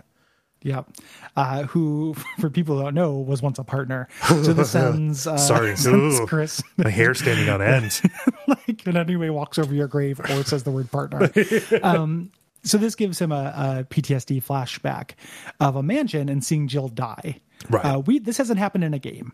No. They decided to make this be a DLC and cutscenes. It's real weird Mm-hmm. because during this whole the first time I played this before I played I only played the DLC this year. Yeah. Um. Whatever, and I was just like, man, I wanted to play that game. yeah. That seems that seems pretty cool. That looks pretty great. I mean, it also has the effect of having an important character who a lot of people like die off screen. Yeah. Yeah. Uh, it's not handled super well. Right. Um, but this is basically your motivation why it's going to be the two of you versus an entire nation. Yeah. Um, because you have to get to the bottom of the the Jill mystery. Right. Yeah. So we get to 2 2, which is the train station. Um, and we start out in a rail yard just full of dogs. So many Mm-hmm. These dogs. dogs are these are the worst dogs in the series. I hate it. It's really Uh, bad. Yeah. like this is a, a series of bad dogs. These are the worst dogs. Well, Uh, it's they especially bad here because they can run underneath the uh, the, the the box cars. Yeah, yeah, and they're they're spry. They Mm-hmm. dodge. Like every every time I play this, I end up getting on a on a rail car and shooting down at them. Yes. You know, they stun you. They like stun lock you. Mm-hmm. Like the the dogs in Resident Evil Five just absolutely suck. They they are full of pogus. Uh, they're not just you know Dogs. yeah. Um, so we get through this rail yard that takes forever. There's also traps here, which again just feels like, oh, we're in the Resident Evil 4 collection. Yeah, Like, here's yeah. a series of hallways with exploding mines. Um, when we get to the non exploding mines, um, we get this segment, uh, this Final Fantasy Crystal Chronicles shit, where one partner has to hold a lantern to shine on the target so the other person can shoot. Yeah. Um, this this is fine. Yep. Um, you know, this is fine. Yeah. F- fine is what I would say. It's inventive. Like when I played this initially, I was like, "Oh, that's actually like a really good. That's that, that that's that's a good. You know, it was novel at the time, I guess. Sure. Yeah. Yeah. And and if you're playing this solo, I chose to shine the light because my partner wouldn't miss Yes. as much. Same. And it worked just fine. Like I got through it. Yeah. Um, it was fun co-op. Yep. So.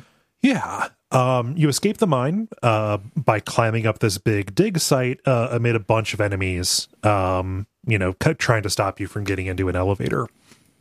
And when you get up, get up that elevator, uh, this is where you find Irving, baby. Yep. and let's let's camp out on Irving for a minute. Yeah. Um, how did you? Uh, I got a Lovecraftian sense of dread when I found out that uh, this character model and mocap w- and facial model was based on the voice actor. did you know that? Uh, I I mean th- they've done that before. Like they did that with Sheva, right? Like Yeah. The the the actress who plays Sheva got the role because she used to be a circus acrobat. I have I guess I haven't seen. I- I'm I'm afraid to look at look it up because it might disrupt Alan the recording. Yeah, I, I'm I'm looking at him now. Okay.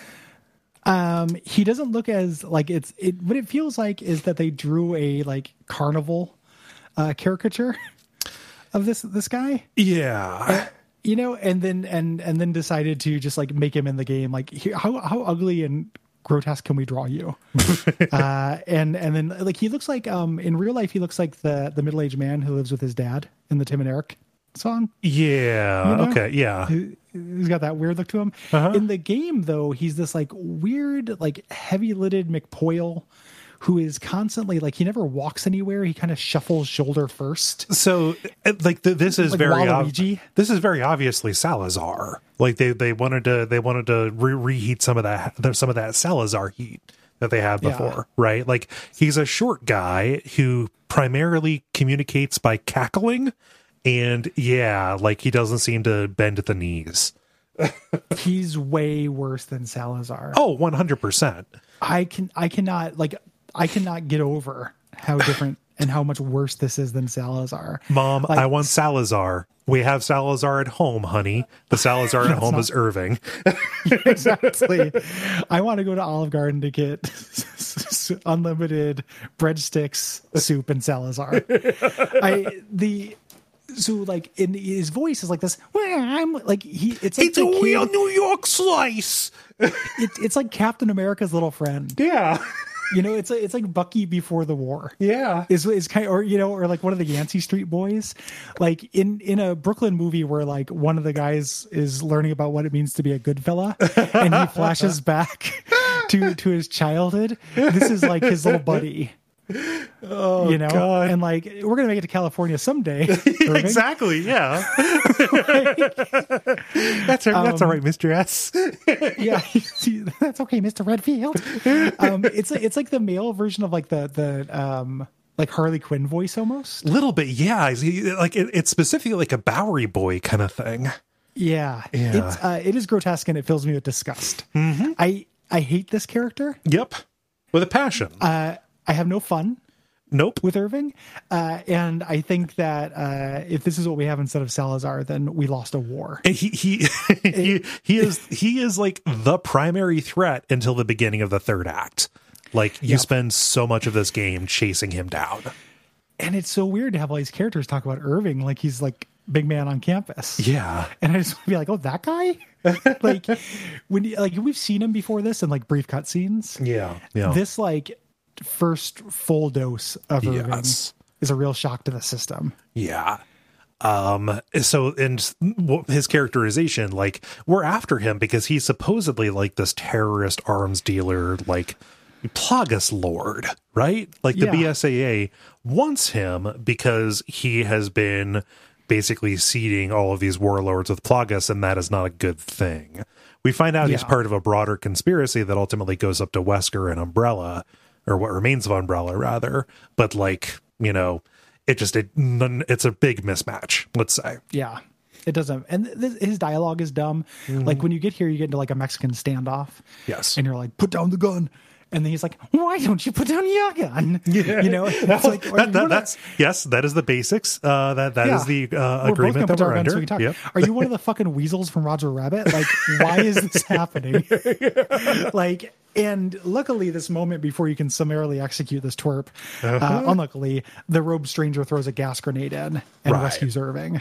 Yeah. So So he he lives to he, he lives to grovel another day or just cackle Yeah. or something. I don't know. whatever he does, yeah, Really bad. yeah. Um, we we we investigate his room uh, where he was, and we find some documents uh, that he was trying to destroy, and it mentions something about a test case happening, a test case happening in an oil field in some marshland. So we have to head there. Yes. Um, and this brings us another kind of co-op section where we're going up this cliffside path, um, dealing with a bunch of enemies. Uh, 1st taking out some people who are manning machine guns that are mounted, and then eventually you can use those yourself. Uh, Finding good again, co-op co-op play tro- troops kind of stuff. Mm-hmm. Yeah. Yeah. Um, at the end of this, we get our second boss fight. Um, a huge truck kind of careens uh, at us and is tipped over, um, and this like bat creature. Yeah. This like big, you know, bat grub thing uh, gets released. This is also where they introduce the uh, proximity mines. Yeah, or as Uh, I as call them, inventory inventory chaff. Yeah. Yeah, like you know, chips you can exchange for money Yep. between levels.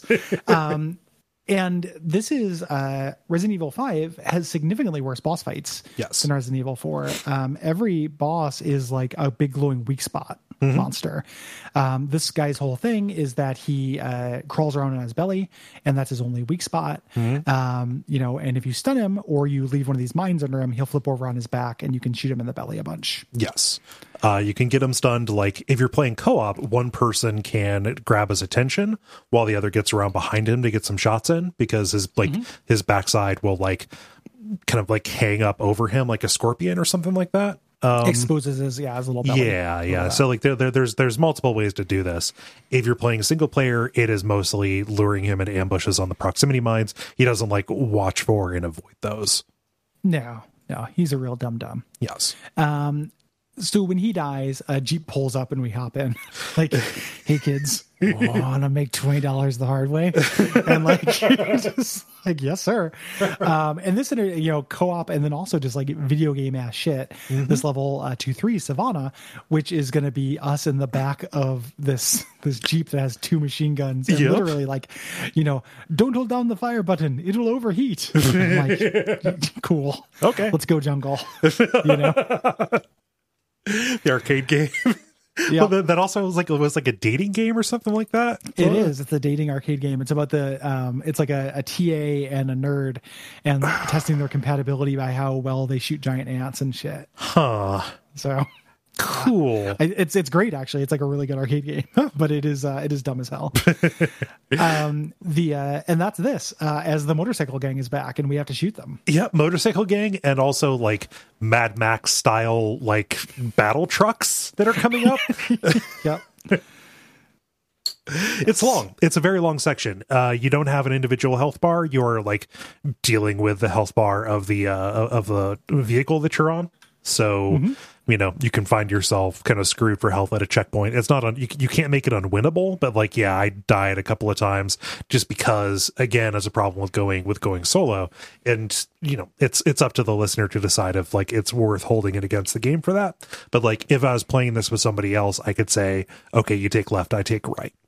You know, Yeah, and that would take care of it. As is you just kind of cover where your where your your partner is. yeah, your partner isn't. Yeah. Yeah. Um, as you're writing uh, day turns the night. So it's a long drive. You reach a town square uh, where we see evidence of this horrible massacre. Um, Sheva says, like, what could have done this? And RE4 coming back, baby, a Gigante attacks. Yes. Um, and this is a, a boss fight, except that we can use these turret guns. Yes. So it's a little bit of a twist on the Gigante fight. Yeah. So you're going to be focusing fire on him. That is your primary way to defend yourself because you can uh, stun his attacks. Like you can interrupt him uh, before he before he comes in. Uh, this is complicated by the fact that there are other enemies who uh, come along, so you have to deal with them. Like that is primarily what will do damage to you. Uh, you can um, also defend yourself by uh, succeeding at QTEs to do dodges when he does big swipes.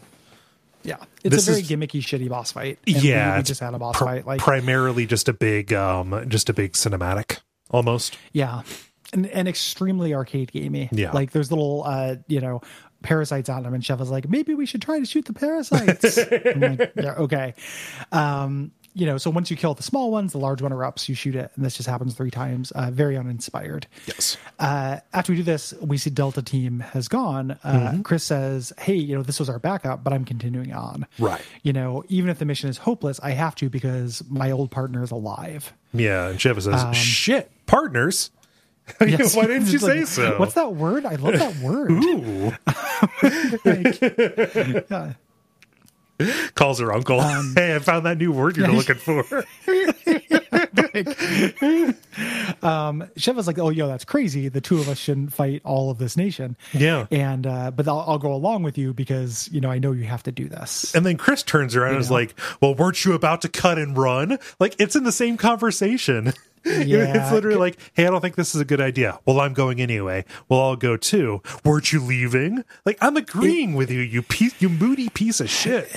yeah, he, he's he's a real insecure asshole in this because because he's he just got broken up by it with by uh by Yeah. Jill. He didn't know, and this is about passing the torch. This whole game is a metaphor for finding a new, you know, new new uh, new new wife. Yeah. Um, so now we're like, let's go to the trouble zone. Um, so we're going into three one. Uh, we hop on a fan boat, and uh, Chris relays the story of what happened to Jill. Right. Um, you know, this was a couple years ago. Uh, they had gotten a tip about the whereabouts of specifically uh, Spencer, um, Osmond Spencer, one of the founders of Umbrella, and they knew that uh, they would help them find uh, they would help them find Wesker because obviously the BSAA is in- interested uh, in Wesker Yeah. as a big player in this. They arrive um, too late. They find Spencer dead on the floor. Yeah. Um, uh, and Wesker's there. Um, they get into, you know, a big fight here. Um, Wesker is about to finish off Chris, has him in a chokehold, and Jill tackles him through the window. Right. Uh, they fall off a cliff, and because they're idiots, they're like, oh, Jill's body was never found. She has to be dead. Right. Um, the just through the law of conservation of details, like we're just like, oh, I know who that is. uh, um, you know, uh, that that's a bummer. We now know Jill is in the in the story. Yes. Um, and then Sheva relays her backstory as well. Uh, at this time, like it's fanboat time, so it's time to to do this. Um, she joined the BSAA because her parents died in an accident staged by Umbrella to cover up the development and sale of bioweapons for terrorists. Right. And that's the her first of two plot beats. right. Very, very undersketched, let's say. Yes. Yeah. Um, but um, again, in wireframe, um, I love this level. Yep. Uh, this big, The- wide open, you know, body of water with little islands. The little mini, like the mini dungeons that you go to to get the necessary Yeah. pieces. Yeah. Uh, this is a blast. Mm-hmm. Um, it's also the place where you can abuse the uh, restart system to get money. Oh yeah. Um, there's there's a the bad guys don't show up until you uh, do a certain thing. Mm-hmm. You can go through and collect a lot of things without running to the bad guys, including a rocket launcher. Yep. Uh, that's on a crashed ship, and then you can restart, sell that, and do that until you get some good upgrades. yeah. Which I did because I'm a degenerate gamer. Yeah. I grinded. Hey, they, they they they they put it in the game. There you go. Yep. Yeah. Yep. Yep. Um, but this is good. Like, there's a main exit that is uh, that you know that is clearly clear- uh, clearly marked. You need to find these plates uh, to get all of these, and you fanboat around to these mini dungeons. Um, you know, and there's like a good amount of variety to these. Do we want to talk about what's bad about this? Oh yeah. Um, I think we should. So this is rural, a rural part of this uh, this country, uh, in this continent, and the idea here is that uh, we find an, a lore note um, that explains this. Uh, that everyone here is throwing spears and in war paint and headdresses and stuff. Um, and the reason, you know, Capcom's like explanation for this that will make us ashamed of our words and deeds is that getting infected by the Plagas makes everybody dress up like their ancestor. It causes like a cultural reversion. Yes. Yeah. Um, you know, turns them in, you know, so a cultural reversion, you know, when he's succumbing to this thing, uh, he talks about he's like feels good, scream stop, looks fun, I want to kill. The implication here that these people, when they go back to their ancestors, become bloodthirsty murderers. yes. uh, also isn't good, Capcom. they're making kind of like they're inadvertently making uh like a racial essentialist argument that is kind of straight out of the Turner Diaries. Yeah, it's uh, yeah. This this this part of the game is uh, is definitely like Crowder approved. You know, Yeah. uh, in terms of the the kind of race science behind this, and this is even putting aside the optics of you just shooting a bunch of people in, you know, tribal gear. Yeah. Uh, you know, it it sucks. It feels bad. The wireframe of it is super fun. Um, these are interesting enemies to fight. But you know, they the the spear Majini have different moves, like they do uh, these hunter esque leaps, like Left 4 Dead style. Yep. Um, that you can dodge. It's pretty neat. Yep. But boy, is it it's queasy. Yes. So it, it uh, it's uncomfortable, and this Yeah. is present for the majority of the rest of the game. Like eventually, you get back to more industrial settings, like you're out outside of the place where specifically like this tribe that wasn't that was um uh experimented on by Tricell and Umbrella. Um, like you, you like you get away from where they are, but you're going to be dealing dealing with them for a long time. Yes. Yeah. Yeah. yeah. Not great. anyway yeah so just when we talk about how fun the combat is understand that there is a patina of this just kind of discomfort all around it Yeah, you have to go into wireframe. Yeah. with it. Um, the end of this has this huge uh, melee with a bunch of enemies, and there are two huge guys with these big ornate headdresses that uh, basically act as armor. Mm-hmm. Um, they've also been setting traps. There's a soldier body in the middle of this arena uh, with a magnum, and if you grab it, spikes pop up, and guys with flaming crossbows that is so good uh, yeah, it's a good trap. Yeah. Uh, you know, do you have to get up, get out. Very cool. yeah um, at the end of this, this is where you find the diary from the young villager. Uh, every man, pretty much every RE game or most of them has chased after the itchy tasty, uh, you know, and never quite achieved it. Yeah. So, Uh, including the DLC for this, which just recreates it. well, it just, just it's just the same thing. It's just, it's exactly it's that- just that text. That that that book just gets around. yeah. You know, it, How did that survive? How did that survive the self destruct? oh, oh my god, you, you you haven't read A Song of Ice and Fire? You have to borrow my copy, and it's just this like four page diary Oh God. that everyone's chasing around. Um, but you you get through this, uh, eventually getting to uh, stage three two execution grounds. Yes. Yeah. Um. So we reach this stake. Um. Uh. And it's a like it's it's a whole village, like a like a still village, uh, like similar to what you what you found um in RE4, right? Uh. And we get there just in time to watch a troop be fed to an alligator by a village leader. Um. Warning Oops. us that's Gator Country. Yep. Uh, to get out of here, like one partner has to ride on this raft and dodge gator attacks with QTEs, while the other partner turns the crank in order to move the raft along. Mm-hmm. Yeah. Um, there are advantages to having your AI partner do any of these things. Uh, the AI partner will always succeed at QTs, but also your AI partner turns the crank way faster. Yes. So it'll be over quicker if you let her do that. Um, once you get to the end, you press this button to lower the bridge to get out. Um, and as we go further in, we find this group of tents with the tricell marking on Right. it. Uh, Chris remarks that tricell helps fund the BSAA, and they shouldn't have tents here. Uh huh. Dun dun dun. what if Tricell is bad? Yes. um, how long do we have before the BSAA is like absolutely compromised? Because we already have like blue umbrella and red umbrella. I think I think Like, that's why we have Blue Umbrella. I think that I think the BSAA got compromised, and that's why we have uh, that's why we have Blue Umbrella. Fuck, man. Yeah. Um, like it's it's not the cool part of the lore. Everybody, Nope. like the, the the tax shelters that The all these companies are setting up is not the cool part. Yeah. Like, um, So uh, inside of one of these tents, and this is obviously like it's modern, like this is like military tents that are that, that are set up here. Um, you find these research notes about how they developed this Type Three Plaga, uh, kind of a step towards making this perfectly subservient super soldier, which was kind of the purpose all along of these BOWs. Um, this is what we saw them injecting uh or th- this is what they ended up injecting into the villagers uh that that we you know passed through. Like they took everybody gave them this inoculation saying hey this will protect you from diseases. And the you know this ended up killing the women and children leaving only the men. And that's like playing on an actual thing that has happened. Look up stories Yeah. about like the ways that inoculation programs have been used specifically in like pakistan to uh you know as like cia fronts to like fuck people over Uh, so like they are telling a story about Western powers coming in and taking advantage of this population, but they're doing it in a really bad way. Instead of them just dying, they turn into witch doctors. Yes, So like you know, it's like it, it's it's it kind of undercuts the tragedy a little, little bit. bit. Yeah.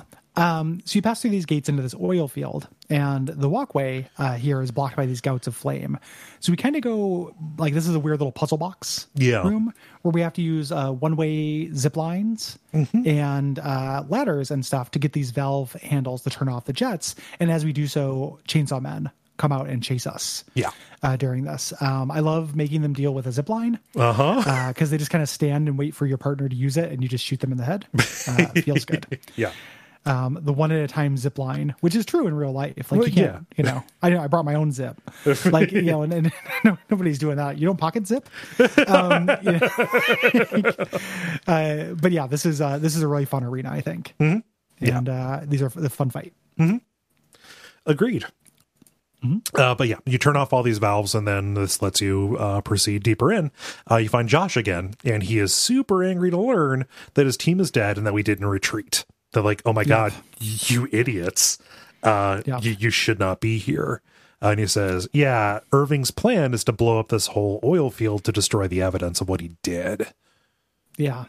Uh, and then you say partner. He's like, oh, okay, that's why you're. Oh, yeah, out. okay, yeah. yeah. Uh, why didn't you say so?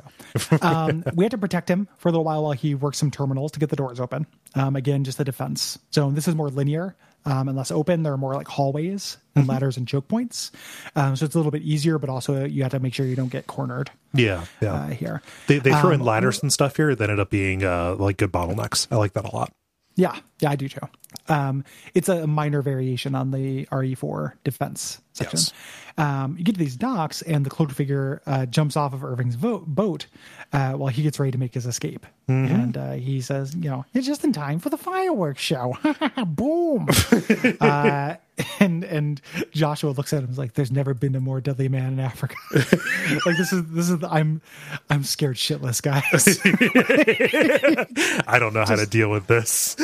yeah like um yeah so joshua is at the other end of the dock and he has a boat of his own so we have to reach him as enemies flood in there's a Mm-hmm. Yeah. two minute timer to uh to chase down the boat This is good. I, I like this Yeah. uh, time to escape thing. Yeah, and when you reach it there, the Tricell oil facility goes up in flames. yes yeah done done done no more evidence uh this introduces us to the oil fields um you know as we ride the boat down river uh some Majini boats chase us so we have to uh shoot them down um as we're riding and then get out and open these gates Right. Um, this is fun. There's a little bit of that like mini dungeon flavor. There's a couple places like you can get to Yeah. uh, that are a little off the beaten path for treasure. This feels fun. Yeah.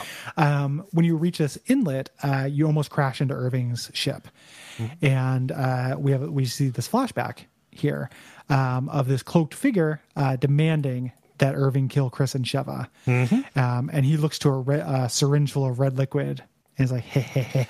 yeah. My Um, secret so weapon. yeah because we've caught his ship he's cornered so he's going to inject himself in resident evil fashion and become a big monster yes. Uh, he didn't get the good stuff uh, that turned him into the uh, non. I forget. There, there, there's like a an actual line between like the different types of plagas. He didn't get the one that let him remain remain human. This is where he turns into the big like leviathan or whatever. Um, you know, transforming, uh, grows these huge tentacles and gets in the water, and this is where he emerges with his basically his head attached to this big tumor body. Says the famous line, "I just had an extreme makeover."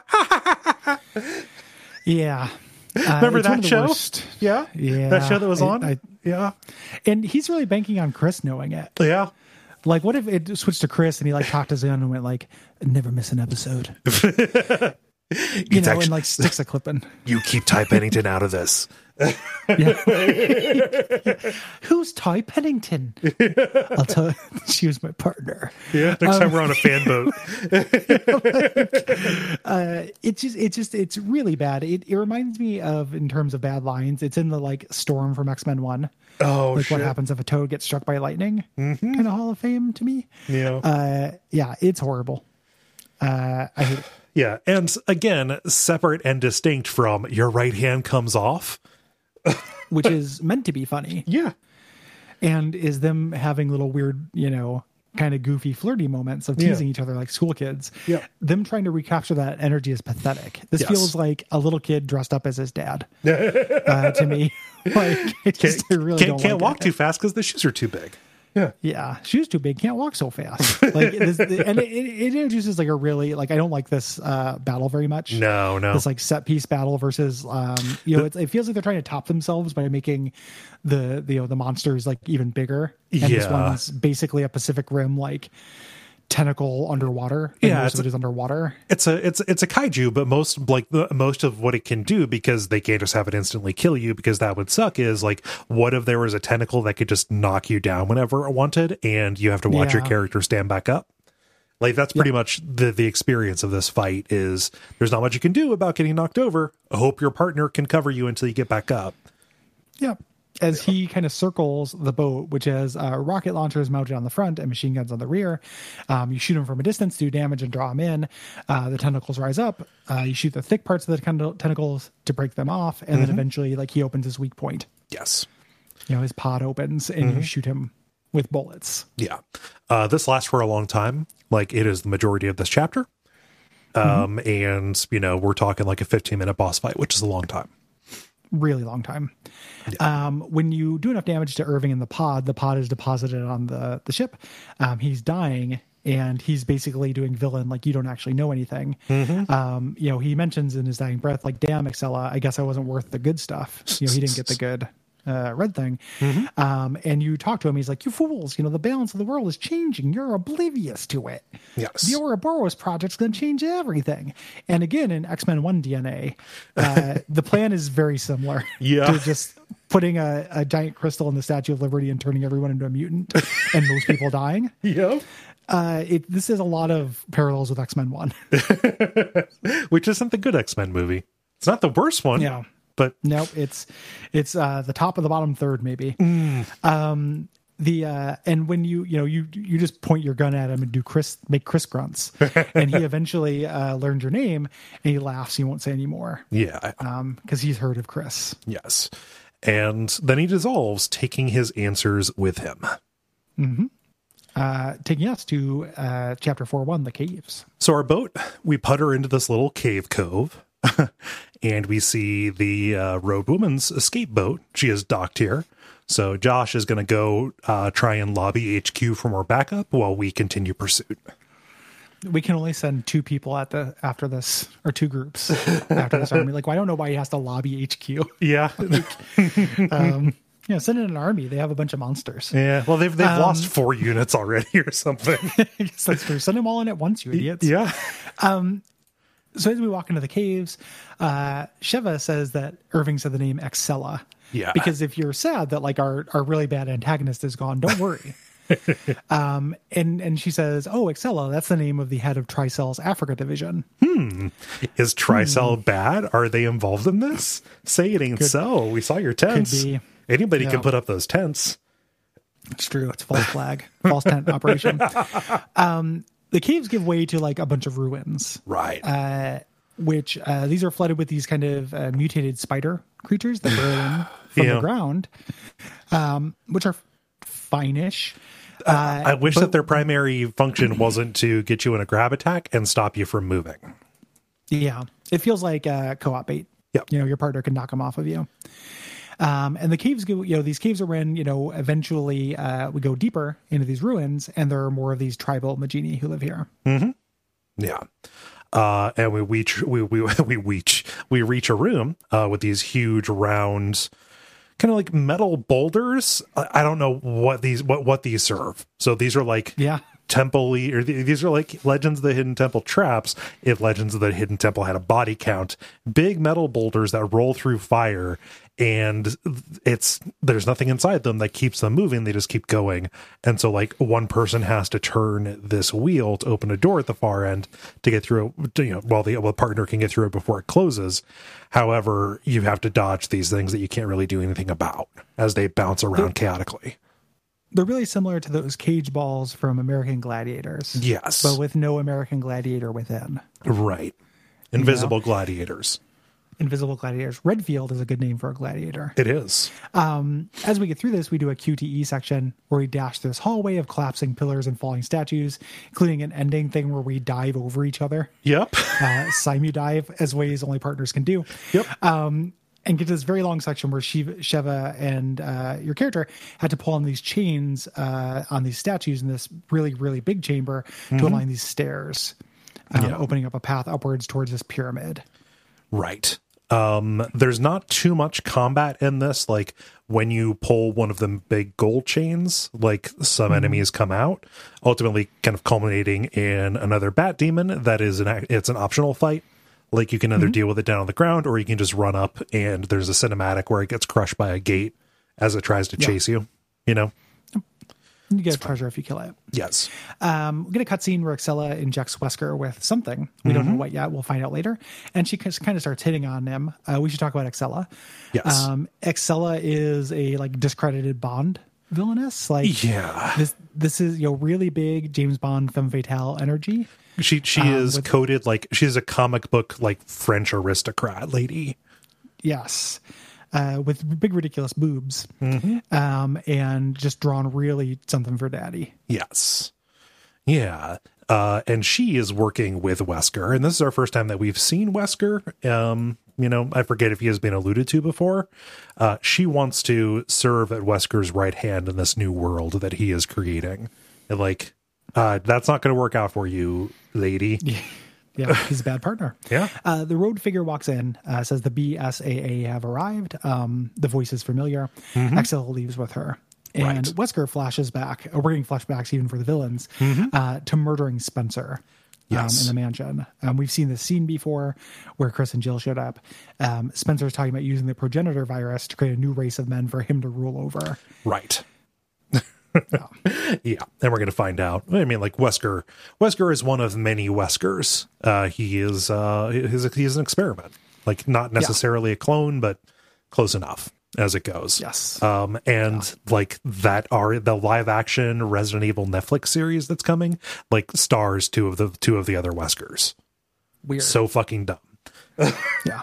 Don't get excited about that. Yeah. Um, so the camera pulls back, and Wesker, reflecting on his past, uh, to reveal that he has all these missile warheads that are marked Ouroboros. Yes. It's courteous of them to mark what's inside the missiles. Yep. Uh, Just just so you can read to- it as it flies toward you. Yeah. Oh, okay. Yeah. the Bart, the. Oh. um, so this goes into a 4 2 worship area, um, which is uh, begins as this kind of like large maze level um, with, again, these like gigantic sunbeam uh, traps, lasers Yeah. that shoot down. Yeah, it's like people people are manning them, and really, it's just like a cascading damage area that goes down these hallways. You have to like time your runs between the safe areas to to get down them. Yeah, Yeah. Um. Uh, and then we get to this uh, this series of three chambers where we do these light redirection puzzles with like pretty easy enemies and light Yeah. enemies. Um, so it just like it's the puzzle section, and the puzzle section is also the Indiana Jones section right. uh, of this game. Yeah, uh, like the wrinkle on the light redirection is that you cannot walk through the beam, or else you will catch fire and die. So that, at the very least, is something that other most other you know games that use that uh, use that trope they don't they don't do it that way. So I'm just I'm I guess I'm bright siding this section, Gary. Yeah, no, it's not bad. It's like a nice break in the pace. True. and stuff. Yeah. Yeah. Um, once we do though, we reach this ominous chamber, the Stairway of the Sun. Yeah. Uh, we, Yeah. we we go in. It is like this short little pyramid, uh, the you know that is terraced with dirt, and it is growing these rotten looking flowers that kind of glow in the meager light, and there are bugs that are swarming around them. Um, and so this obviously cannot be good. Chris looks over at some gear. Uh, it's like an overgrown object, uh, and he goes to brush off some of the moss or whatever, and sees, oh shit, there's an umbrella logo here, and there's some Tricell gear. Uh, turns out, yeah, all right. So Tricell is Umbrella, but also like this is where Umbrella got their start. Mm hmm. To where they got their groove back. We're back to the beginning, baby. How Umbrella got her Umbrella groove back. Uh, um, you know, this is uh, this is Umbrella Origins. Yes. So Yeah. and we go to uh five one. This is a great set piece too. This I like cool. this. Yeah. Yeah. Um, yeah, and this goes to five one underground garden. Mhm. Uh, which is a lot of exposition here initially and kind of learning what they were doing here in this uh, early research lab. Yes. And you're finding these logs uh, that were written by basically like an uncredited umbrella founder who they just deposited here. They basically like sent him to send him to Siberia. Um, but his name is Brandon. Um, and the first one like dates back to 1966 and 1967. It was him, Marcus, uh, leech guy from RE0 and, and Spencer. Uh, when they were safaring in Africa, they found this flower that, according to local the local tribe, the Ndipaya, like those the people that we were fighting, their local legend said that oh, people who eat this, they would grow, they would go grow strong, like into these super soldiers, but they would die afterwards. Uh, so Marcus discovered that the flower uh, grown there could alter the DNA. That legend was true. They called the virus the progenitor and tried to cultivate it in these various conditions in America, but the flowers would not contain the virus Right. that were grown. Um, and this is what uh, inspired Spencer to start Umbrella. Right. Um, so a second log that we find as we're going through, like it, it's actually it's kind of neat because as you go, the facility gets more um, elaborate and more modern. Um, but you find a second log here saying like, yeah, Spencer and Umbrella they chased the Ndipaya people off of their land and started building this research facility. Brandon is the one who stayed behind to continue extracting these samples to send off to Marcus uh, at the training facility, uh, where they were both doing research and also uh, training umbrella managers. Like that's the program that Wesker and Birkin went through. Again, RE0 stuff. Yeah. Uh, good. Yeah. So yeah, so they uh they you know they formulate they use this stuff to formulate the T virus as we mentioned. As we head into this more modern part of the facility, uh, we see a licker dash across the ceiling. That's a legacy Resident Evil enemy that we haven't done in this engine. Right. So kind of exciting. Um, there's a tricell terminal we read that has a journal by one of the researchers named Miguel. Uh, talks about how they need the pri- progenitor virus in addition to the T virus, G virus, and T Veronica virus samples they already have, and the plagas. Uh, so it's a real. Gonna they got a mix them all up in one big pot. yeah, they, they got they got a lot of irons in that fire. yes. So But yeah, uh, Miguel, he's, you know, other logs reveal that everybody who works with him hates him. Uh, but uh, he despises the fact that they are uh, forced to, uh, you know, alongside this research they're doing, uh, manufacture lickers. Saying, like, yeah, they're an evolutionary dead end. You can't make them see anything. Like, we made them smell a little better. yeah, Not like gave them the ability to smell more, not made them less stinky. Um, but yeah. Yeah. like we have to make these to sell them because that's like our cash crop. yeah, Yeah. Yep. Uh, and we go through this like facility that is covered with these slash marks and bloodstains. Uh, you know, we can see this is licker country. This is where they were growing the lickers to sell and feeding them these caged animals. Yes. Uh, and we fight some lickers uh, in this engine, which is fun and new. Uh, Yeah. They basically behave the same way, um, you know, but it's a little bit fun to be able to aim. Yeah. and uh, you know as you move through they still react to sound they're blind so there's a door you can open if you open it too loud you get a bunch of them uh, you activate a just a huge They just they, they break out of their chambers. I don't think you're supposed Yep. to survive that, but like I I just dashed and ma- button mashed to get into the elevator to get out. It was a fun scene. Um, The lickers act a little bit like uh, the smokers from uh, Left 4 Dead. Like they will use their tongue to hold your uh, to hold your partner in place, so you end up having to free them. Uh, it's a little bit of an emergency as it goes. Yeah, Yeah. Uh, but you do get out, uh, whether or not you free all of them, and you reach uh, the silo from the pictures. Like you find a, like a missile silo uh, that is surrounded by all of these pods. These pods that contain uh, research subjects. Basically, they've been going and kidnapping people to uh to you know to run experiments on them like one of them opens and it reveals this like withered corpse that falls out into this uh into this pit. Chris figures And this must be where they're a- keeping jill. Yep. It is like a bottomless pit. Like we Yeah. are now so firmly into super science like it is ridiculous. It's like a vendor's pit yeah. they're in. Um, you look up jill on the computer and you find that there's a file on her. Uh, she looks like jill except she has blonde hair. Um, he tries to call up that pod but it's empty. Right. Um, and we get a boss fight. Yeah. Um, a big spider comes up on this platform. I don't know what this guy's story is. I, I don't know like why he's here why does he attack Yep. us Th- th- there's no Yep. document about him Um, like the like the other one was delivered initially in a truck, so like yes, this was a BOW that they were making, like it was deployed at us intentionally. Uh, the spider though, he's just living in the big pit, maybe feeding off of the bodies that drop down. I don't know, Mm-hmm. but it's just it's just another co-op boss fight. Like he has he's How exposed. often did bodies fall down? Like how often know. do bodies fall down in there? Like it's so weird. Uh, It was a know, pretty slapdash ecology of this operation. is- yeah, there's a surface. There's a satellite uh, surface to or sky to surface uh, orbital. You know, Helios cannon on the on the last ship of Yep. this for no reason. Uh huh. Like this is not a game that is concerned with gun- dungeon ecology. Yes. at all. Um, Yeah. Uh, so this fight, uh, it's again like it's basically very, very similar to um, the uh, the Irving fight, insofar as the primary threat that this offers is to knock you down. Um, But what you're doing is like you're uh, shooting the exposed muscle points on its legs in order to make it drop and open its mouth parts, so you can shoot at it.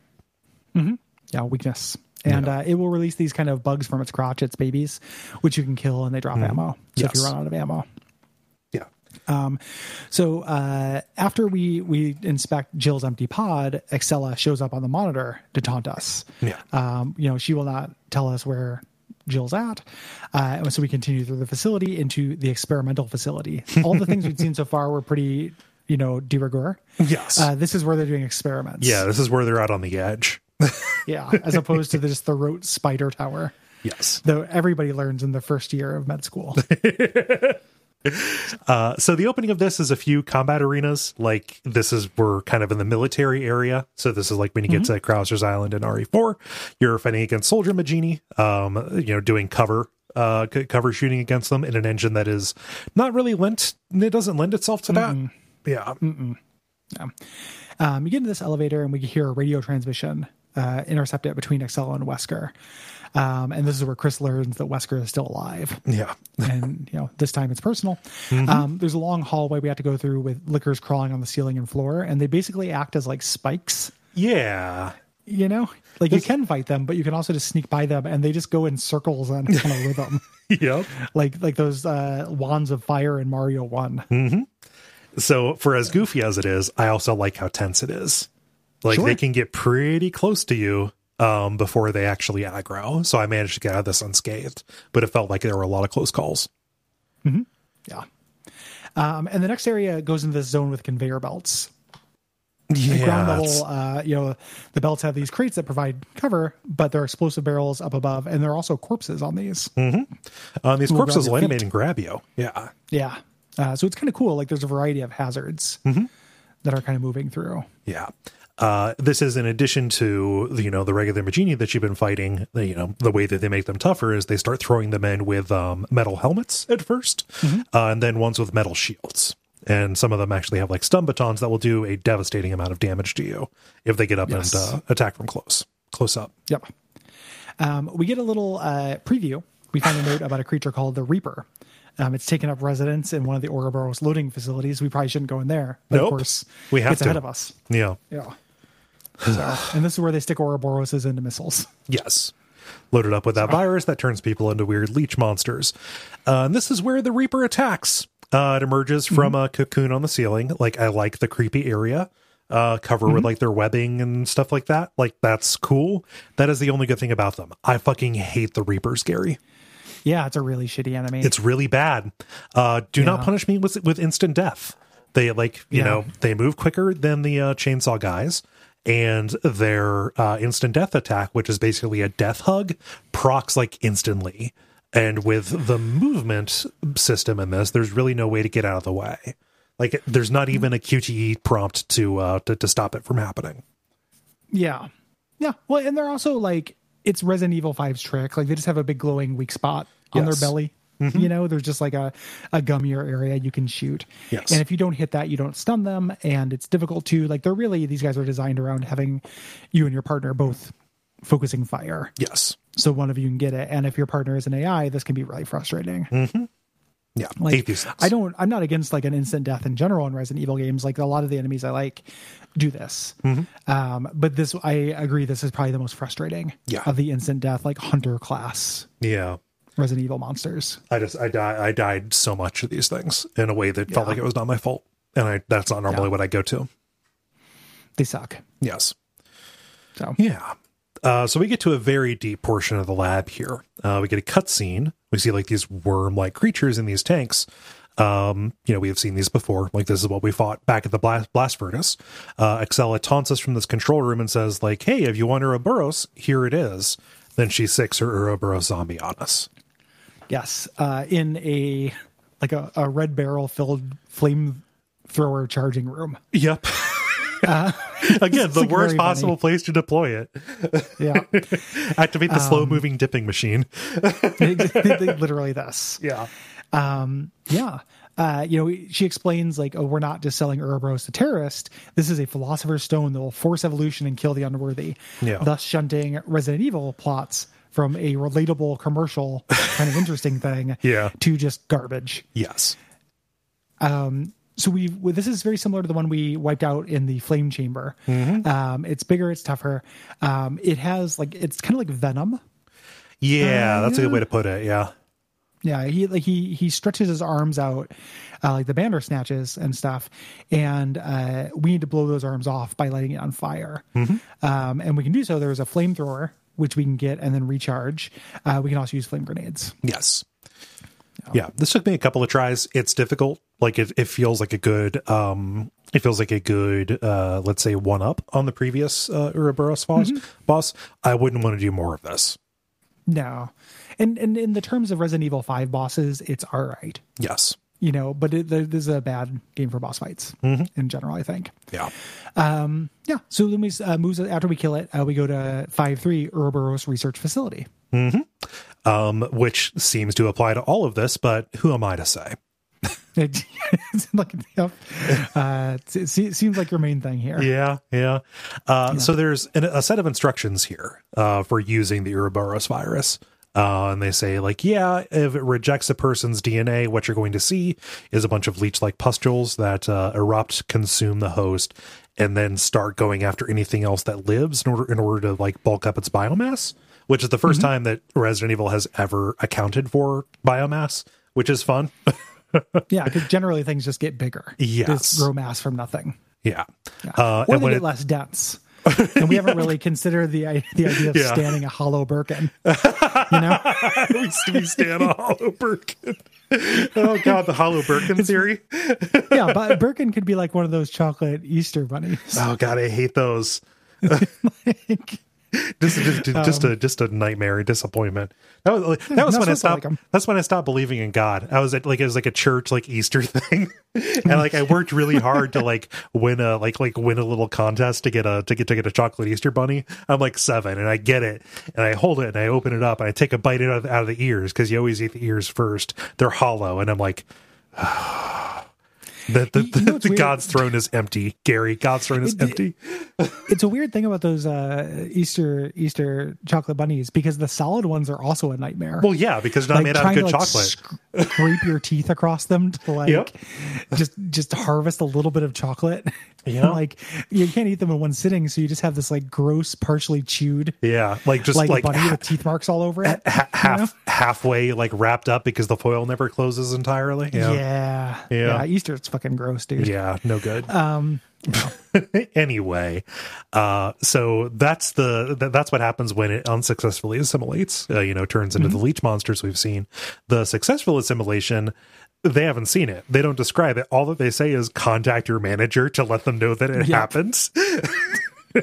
we're hopeful. yep. Um, you know, everybody we've fed cyanide to has died, but maybe one won't. Maybe.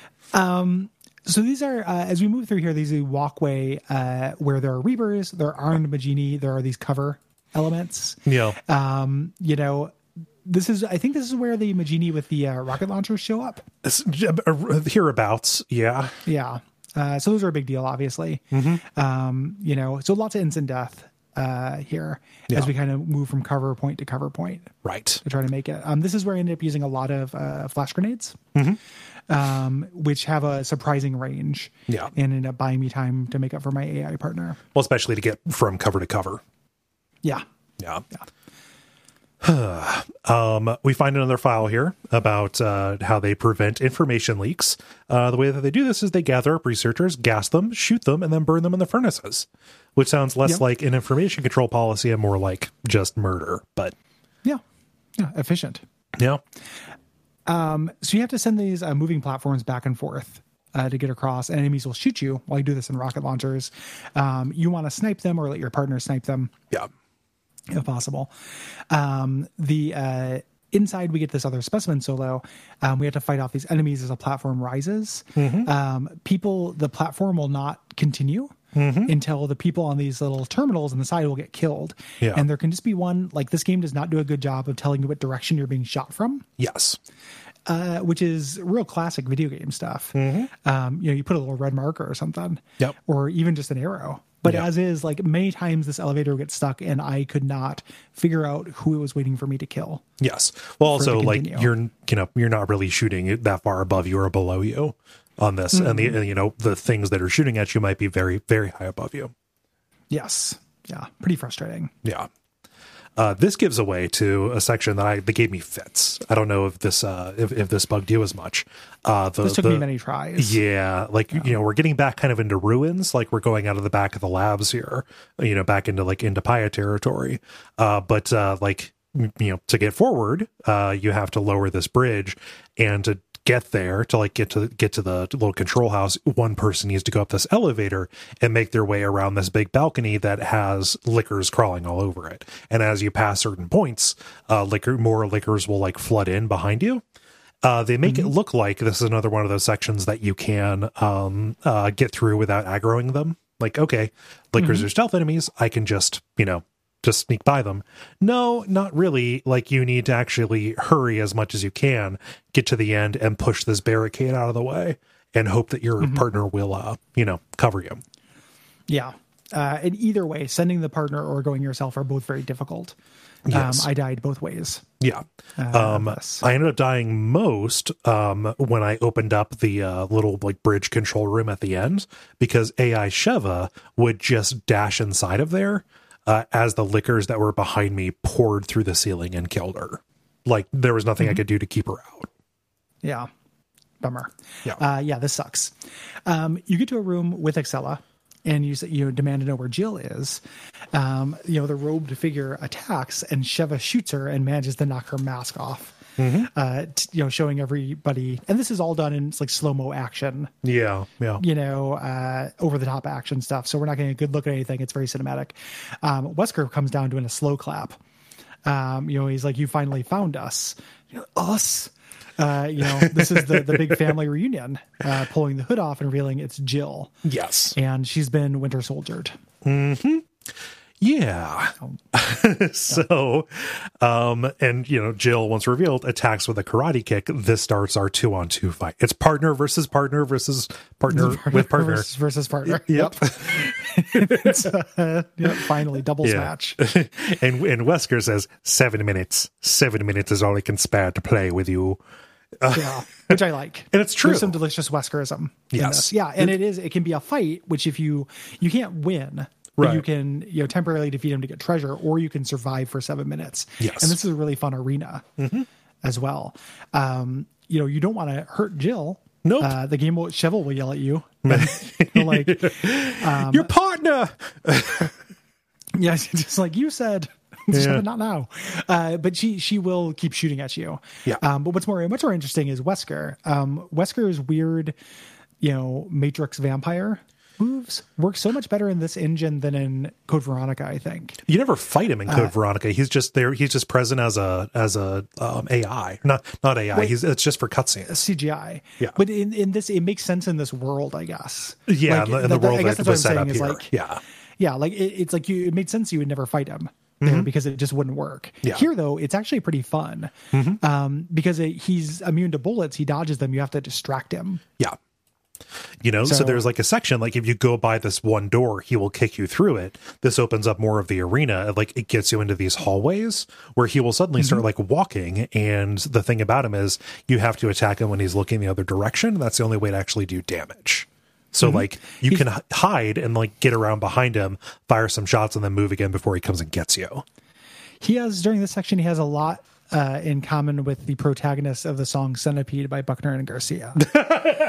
like he walks around doing like "I'm coming to find you," like, and it, it even Come is out, a little come like out wherever you are.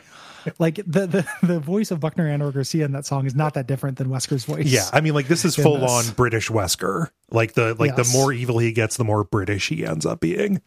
Yeah. He put, starts with England and New England, uh, you know. But you can also just avoid him Yeah, and sweep up yeah. treasures and get away from him. Um, eventually, he leaves after seven minutes, or you defeat him. Uh, Chris tries to stop him, but Jill attacks. Right. And uh, Chris briefly gets through to her. Again, this is very uh, cliche. Like, I know you're in there. Mm-hmm. You know, uh, Wesker takes out the Jill, the he takes out the Jill app. app. Yeah. Yeah. J- please, Turn- please, JLL. yeah, turns up the Jill.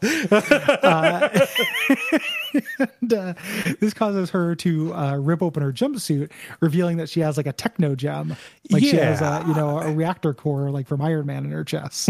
She's got like a it's like a scarab kind of beetle like uh, Yeah. attached to her there. Like what this is again because I go wiki diving because I read about this bullshit. Like they had developed this super soldier serum that makes that makes you uh you know super capable and super super subservient, but it needs to be continuously ingested.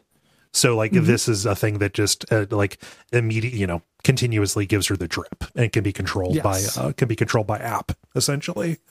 Um, and this starts um, a, a boss fight against Jill, where the object is not to kill her; it's to try and get through to her. Yeah, um, and and shoot the thing off her chest. Yeah, yeah. Um, you know, rip the thing off her chest. Yeah. yeah, rip the chest, and you can shoot it too. It makes it easier to rip. Ooh, okay. Um, yeah, and the A, your AI partner will shoot it with 100% accuracy. So if Hmm. you get behind Jill, your partner will shoot it, um, which is really great because it's a really small target. It's Yeah. uh, it's hard. Yeah. hit. Um, once you get her to resist enough, you know the gem will shock her. This allows you to get on her and do a, a button tappa Mm-hmm. to uh, to restrain her, um, or Sheva will suplex her uh, and try to pull the thing off. Yeah. Um, Uh, and you have to do this several times. this thing is like really attached on on her when you when you ultimately like pull it out like those tendrils are really long this had to have been connected to pretty much every system in her body Yeah, it's pretty gross. yeah Pretty hardcore. yes Um, eventually, you yank it out. Yeah um, uh, and she comes to her senses. Like she's Mm-hmm. like, I knew I was aware of everything, but I couldn't do anything about it. I'm so sorry. Yes. And Sheva was like, it's okay. And she goes, you're Sheva, right? uh, and, and, and she, like, which I don't know what Jill's talking about. Yeah. And she's like, yes, I am. You know. and this is the passing of the torch. This is Uh-huh. where uh, Sheva becomes Chris's partner as opposed Mm-hmm. to Jill. she has Sheva has Jill's blessing you know just like every time you get a new you get a new girlfriend you ask your ex-girlfriend for her permission it's, it's exactly that. Yeah. Um, like you, you, you're like, it's crazy. And, and, you know, and she's like, no, it's fine. You still have to stop Wesker. Mm-hmm. Don't you trust your partner? Uh, and looks over at Sheva. And then you're like, oh, like, just like weekend dad. Like Chris just slowly comes to and figures it out. and it's very funny. i like your i like your chris voice like after it's like after tim goes through mega puberty I'm be a man now. Uh, like, it's because Chris goes through mega puberty. Yeah. like the the P virus. Like he's he's just going through like absolute uh, testosterone. The T virus. Um, so uh, we cut forward, you know, to just Jill going and doing something, which we'll see in one of the DLCs. Yeah. and Chris and Sheva getting onto the bow of the ship. Uh, you know, Wesker, and we see Wesker walking along another ship nearby with Excella. yes Uh, and we're kind of like towards the end game here. We don't have very much left. yeah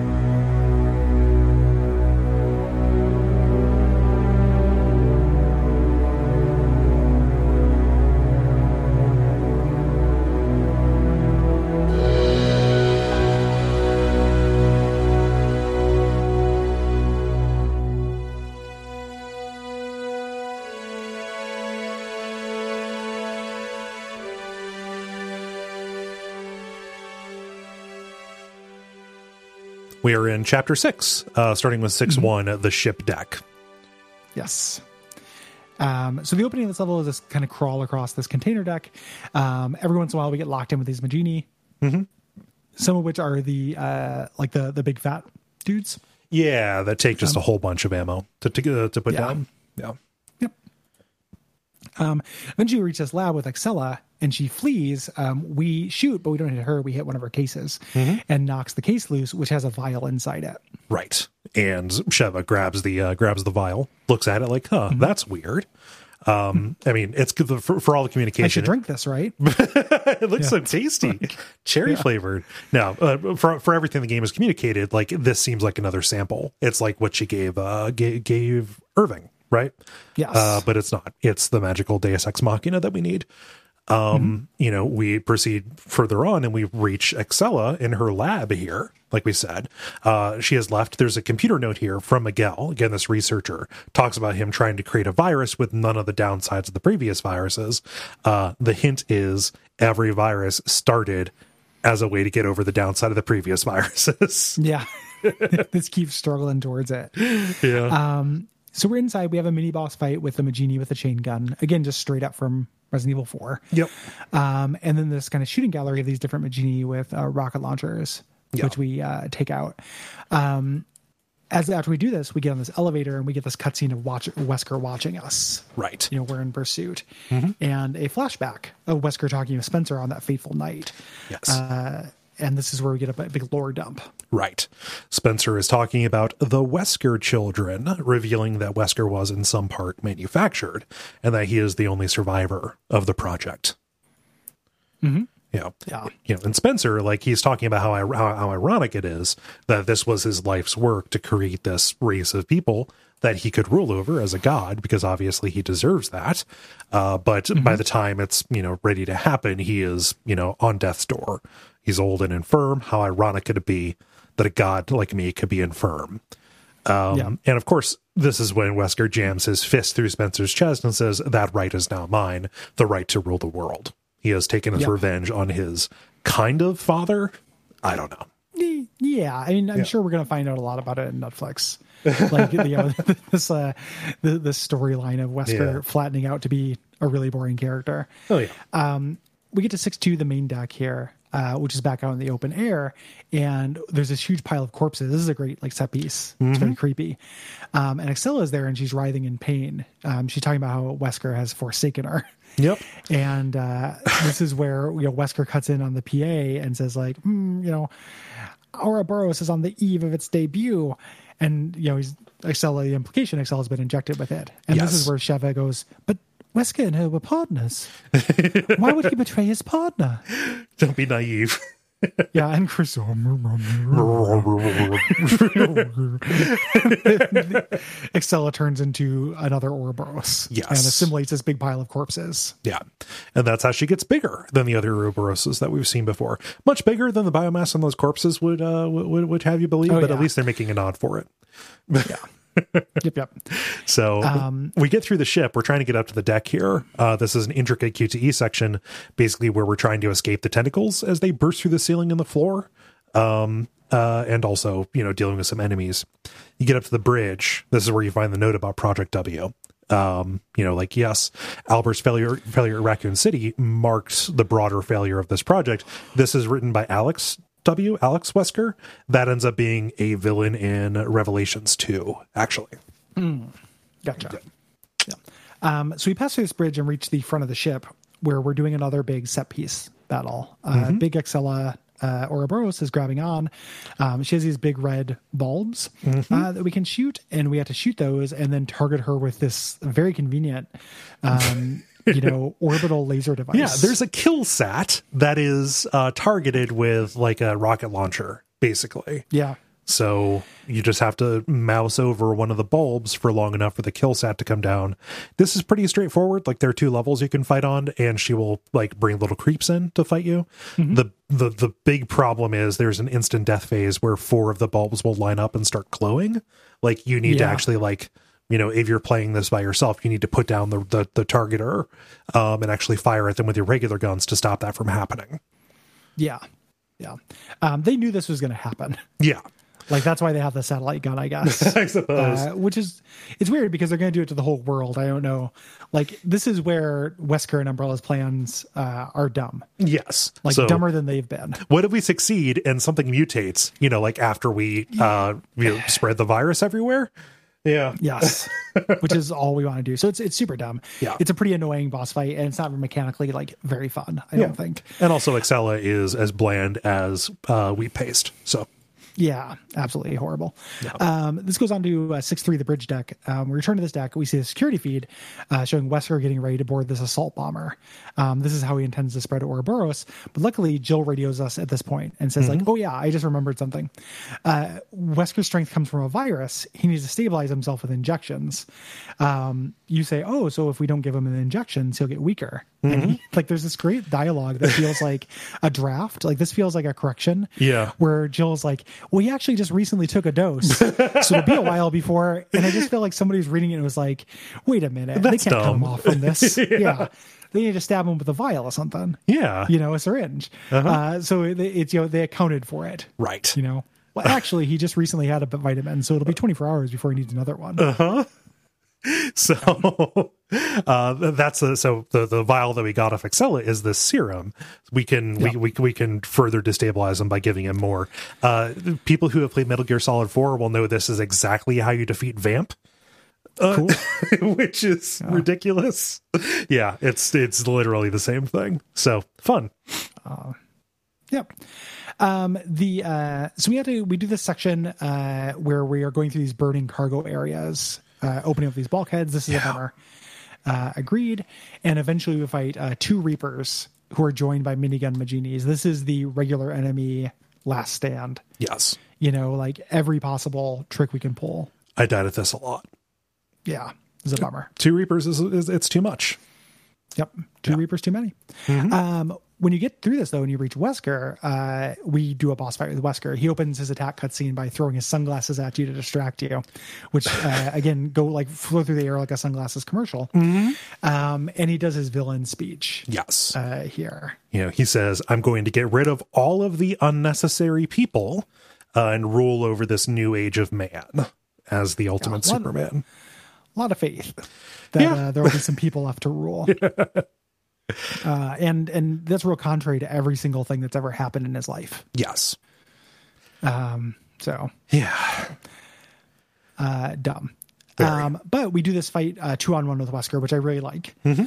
Um, where uh, the idea is we can turn off the lights here, Yeah. and uh, you know he can't see in these things. We have to make it so he can't see, um, and we have rocket launchers around. Mm-hmm. And there's this really awesome thing where you uh, shoot a rocket launcher at him, and he can grab it out of the air, and then your partner shoots it. Mm-hmm. Yes. And him pushing the rocket off of him Mm-hmm. is actually the kind of anime bullshit I can get into.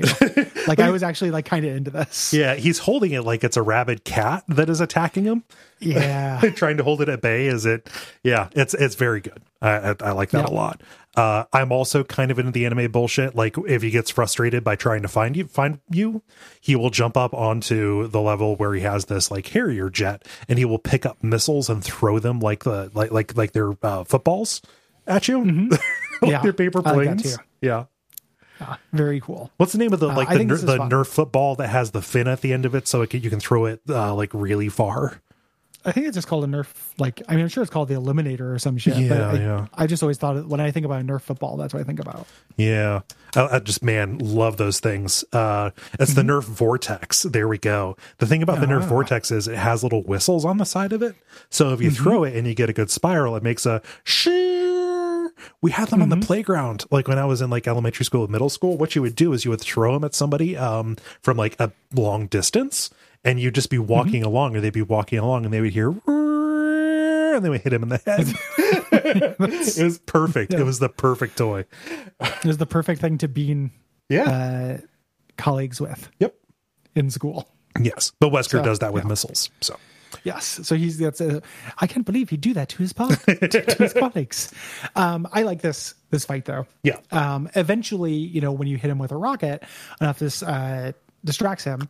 So one person holds him, the other person runs up and injects him with extra goop, and uh, this makes his eyes glow red. He swears this isn't over. He jumps onto the jet, and we barely jump into the bomb bay uh, Yes. for the third, the second phase of this three phase final boss. yeah. So we do some QTE stuff, fighting in close quarters uh, inside the bomb bay here. Uh, Chris is able to open the hatch um, before the plane reaches the necessary altitude to spread Ouroboros. This is what he's doing. Like that's his plan to get high enough and you know spread it so it can hit the jet stream and you know kill everybody. Um, Yes. The open hatch starts drawing the plane down and sucks Wesker out, but he manages to grab Sheva.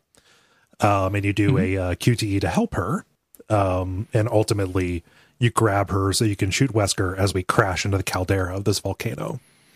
As you do.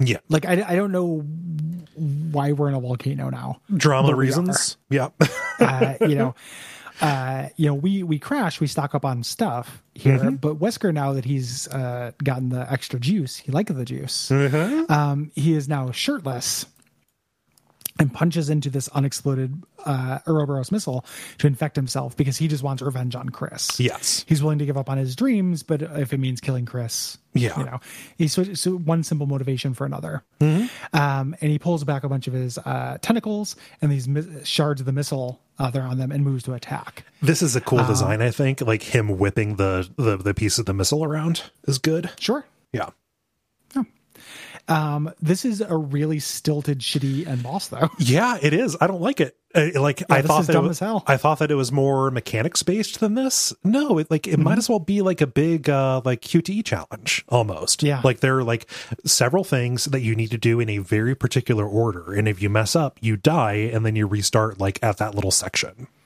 Hmm. Yep. Uh, where Wesker is pursuing you as this volcano is kind of falling around, apart around you for some reason. I don't know what happened to the volcano. Um, so you have to slow him down. Mm-hmm. think a plane crashed into it. Well, it seems like a volcano is stronger than a plane. Probably. I, it's a pretty big Yeah. volcano. Yeah. Yeah, it's a pretty small plane. Um, so Wesker is pursuing Sheva. You have to slow him down because she's your partner. Mm-hmm. Um, and this culminates in you punching a boulder to make a way for her uh, to get across. Um, this is famous. Mm-hmm. Yep. Because it's Chris punching a boulder. Yep. Um, it's as dumb as it seems. Like this Mm-hmm. is a pretty dumb ending to this game. Yes.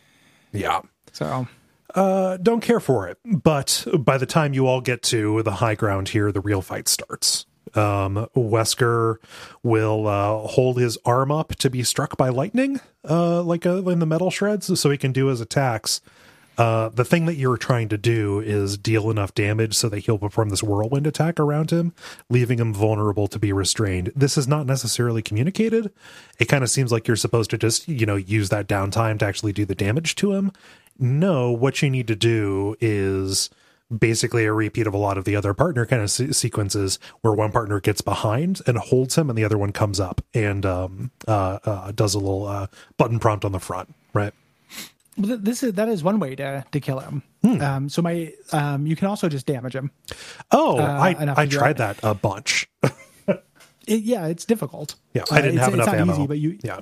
You you can just hurt him. This way of the way you're talking about the kind of uh, way of doing this apparently is impossible to do on um, the ultimate hard mode on professional. Oh. because as you're holding onto Wesker, you take damage.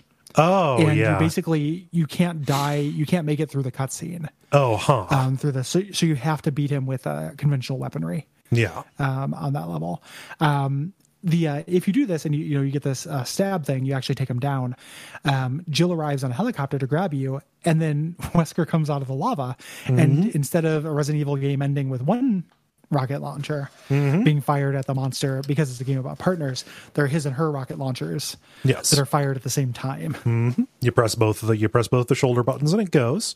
Uh, Chris Mm-hmm. says, "Suck on this, Wesker." Uh, real subtle, guys. Um, Yeah. extremely subtle, Yeah. Actually. Yeah, good job on that subtext. and uh, you kill him. Wesker uh, falls and you know burns to ash inside the volcano. I'm sure to come back later. oh sure Yeah. yeah hasn't happened yet but like he's iconic Yes. Um, and then we get this like, you know, emotional ending here with Chris in monologuing. You know, this this is the same monologue at the beginning of the game where he says like, more and more, I wonder if it's all worth fighting for. Uh, but then he concludes, "For a future without fear, yeah, it's worth it." And I don't know what game he was playing or what like messages he learned from this volcano monster Yeah. uh, that he just double rocket Yeah. launched uh, after crashing into it on a, a jet plane filled with market, you know, bombs marked Ouroboros. But this is definitely, you know, the many points in which Resident Evil loses it. Mm-hmm. This is one of them. yeah. Uh, you, you cannot deny. nope, not at all. Yeah. Um, I forgot that Jill survived. You don't see her again. She doesn't factor in RE6. Like the only games that take the, the only time after this on the timeline where she shows up, it's in a memo in Revelations 2 where she says like, yeah, they've like basically they've just been doing experiments on me. Like she disappears and gets the Sherry Birkin treatment. Yep. Yeah. She's recovering. Like she's feeling better in that memo. Yeah. Um, and Chris will go on to be at the end of uh, Resident Evil 7. Yep. You know, and in Resident Evil 6 with a smaller version of Chris Mm-hmm. that he butted and he walks around with and uh, gives commands to and stuff. It's weird. Yeah. Uh, you know, he's a, he decided the ultimate partner was him, but smaller. and Sheva never appears again. Nope. Sheva's She- it- Sheva's back. Uh, like Sheva doesn't even appear on the uh, on the cover art for the gold edition. Yep, it's Jill. Yep. So what a what a kick in the teeth. Yeah. I thought we were partners. Um, the uh, so we should talk about the DLCs and then kind of do a final wrap up stuff. Yes. because one of these is pretty cool. Yep. Yeah. um, Desperate Escape is the not cool one. Right. Um, these could just be things that were in Resident Evil Five. Uh, Right. it's if you wanted to know how Jill uh, and Joshua. Uh, so Jill needs a, a rebound partner, mm-hmm. um, and how they got out. This is yeah. how. Yeah. So like, you know, Jill, she passes out and wakes up when Joshua's behind her. Like Joshua's been looking looking for ways to, you know, save Chris and Sheva because, you know, he kind of promised he would. Um, and it's like, oh, I, I, you know, I've got this chopper. Well, let's get to that chopper. And then you just go through a military base. Uh, The thing is, like, you're fighting a couple of enemies that normally only show up in mercenaries, but like it is coated with mercenaries goofiness. So some of them, when they die, they explode afterwards. But when they explode, they scale up in size. So like you'll you'll fight like a chain gun enemy, and as he dies, not just the enemy will like bloat up and explode or whatever, but the actual chain gun will get bigger too. Yeah, yeah, it's very funny.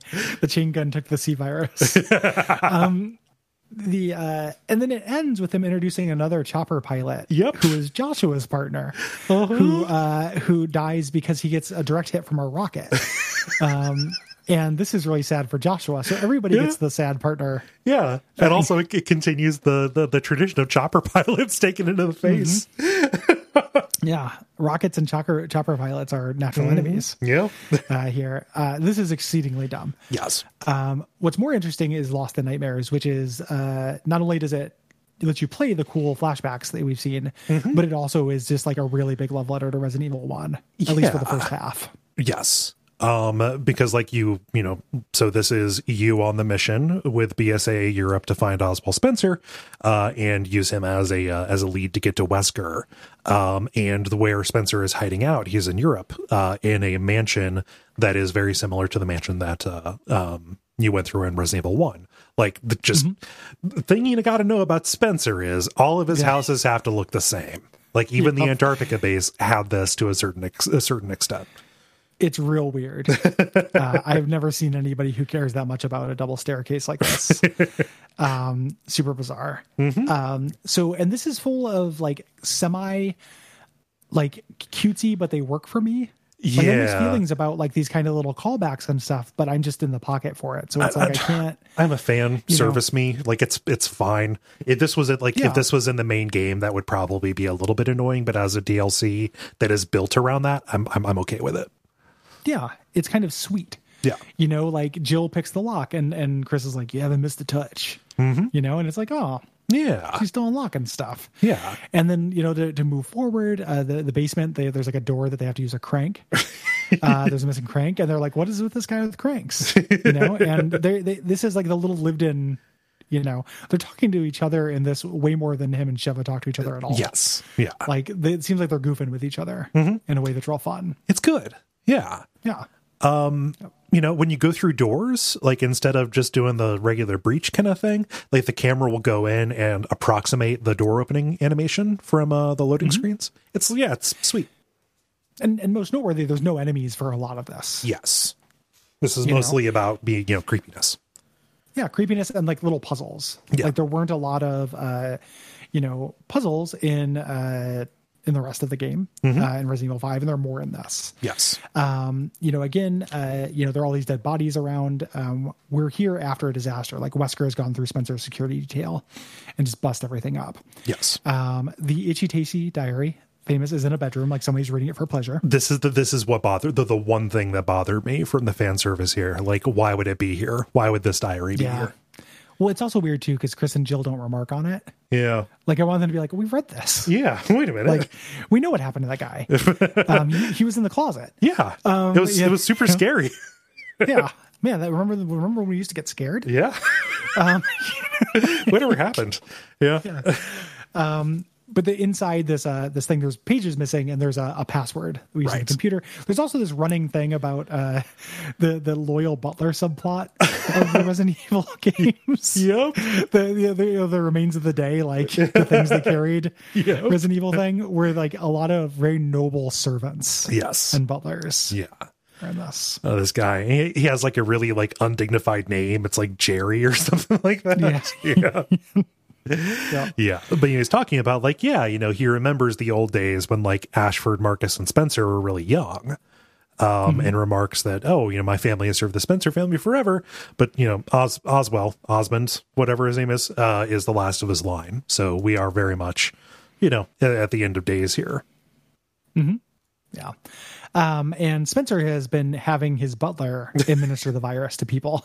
Nobody which, will work know, for Spencer now because Yeah, I, I wasn't hired to do that. Yeah. Um, so he's had to like kind of make himself dead inside in order to continue this tradition of service. right, Um, Jill plays the Moonlight Sonata. They talk about it like, hey, do you think you still play it? Oh, it's been a while. You know, again, love letter stuff. yes, Um, you know, you go into the eastern hallway. Um, their dog's barking outside, but nothing breaks through. Mm-hmm. You know, um, until later we come back through and something breaks through, but it's just a bat, Right. which is like strong bat. yeah, Like, I don't know that we're taking enough attention to this like extremely beefy bat that can bust through a window. yeah, or I mean, if not beefy, it can achieve a very high velocity.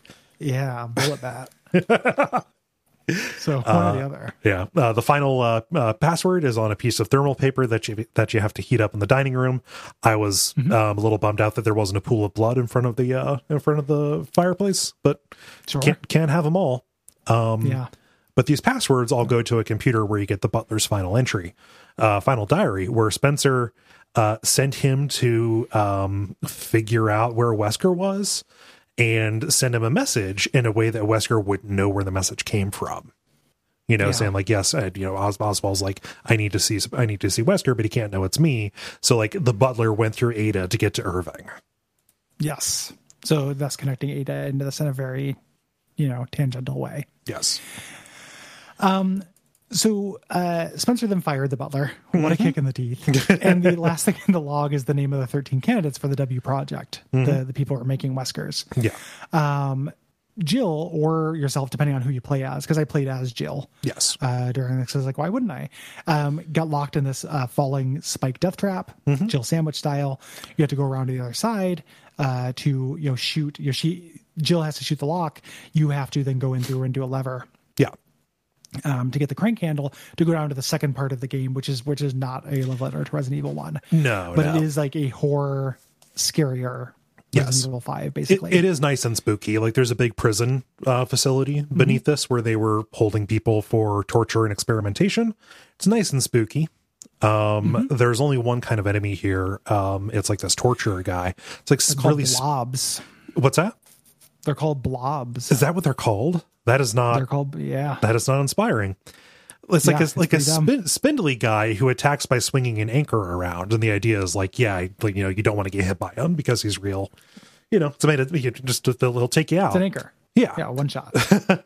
Um, but what I do love is that he like his body is spindly, but that's because all of his organs and flesh and like eyeballs and stuff are on a flesh backpack behind him. Yep. Which is, of course, his weak point. Yes. You know, so you're going to shoot him. Um, this is where, like, I got a lot of use out of the melee Yeah. uh, in this, you know, where it was like uh, shooting him in the back until he took a knee or throwing a grenade at him so he took a knee and then running up and doing a, a melee attack. Yeah. So, um, yeah. Uh, you kind of continue to move through this jail, uh, doing these encounters. It varies depending on difficulty. There are a couple little set pieces Yeah. uh, here until eventually you uh, slide down this deeper level. Uh, you lost your gear, and we have to do like a stealth section and do traps. Yeah. Um, there are the like Jill sandwich traps where we have to lure these guys into them and then have the trap deployed. And sometimes they stop it, and you have to stun them so the uh the ceiling will crush them. Yeah. It's very slight. Like this and Desperate Escape are short. Yeah. Short, short, short. Um, because after you do this, uh, we're done, basically. Um, we get back up to the like main library, and that's where we fight Wesker. Yeah, it, he's just killed Spencer, and we get the uh, kind of dumb fight that happens until the cutscene we've already seen, where Jill throws Wesker out the window. Yes. You know, Yeah. and that's uh, that's Resident Evil Five Gold Edition. Yeah, Um, you know, I had I had fun with this. There are some real frustrating moments uh, with instant death, Yes. lots of retries and stuff. You know, um, you know, I think that what you said earlier, were like, yeah, it's Resident Evil Four, but twenty percent worse. So still on the balance, like worth your time. You know, Mm-hmm. I I still think of the mainline REs. This is my least favorite. You know, like maybe Mm-hmm. Less- less Resident than Evil zero? Zero. I would say zero aside. Yeah, but like the, Yeah. the, this this and zero are kind of in the same tier for me. Yeah. What would uh, six or Code Veronica? I would put that's tough. I yeah, I, yeah um, I would put them kind of on the same tier a little bit.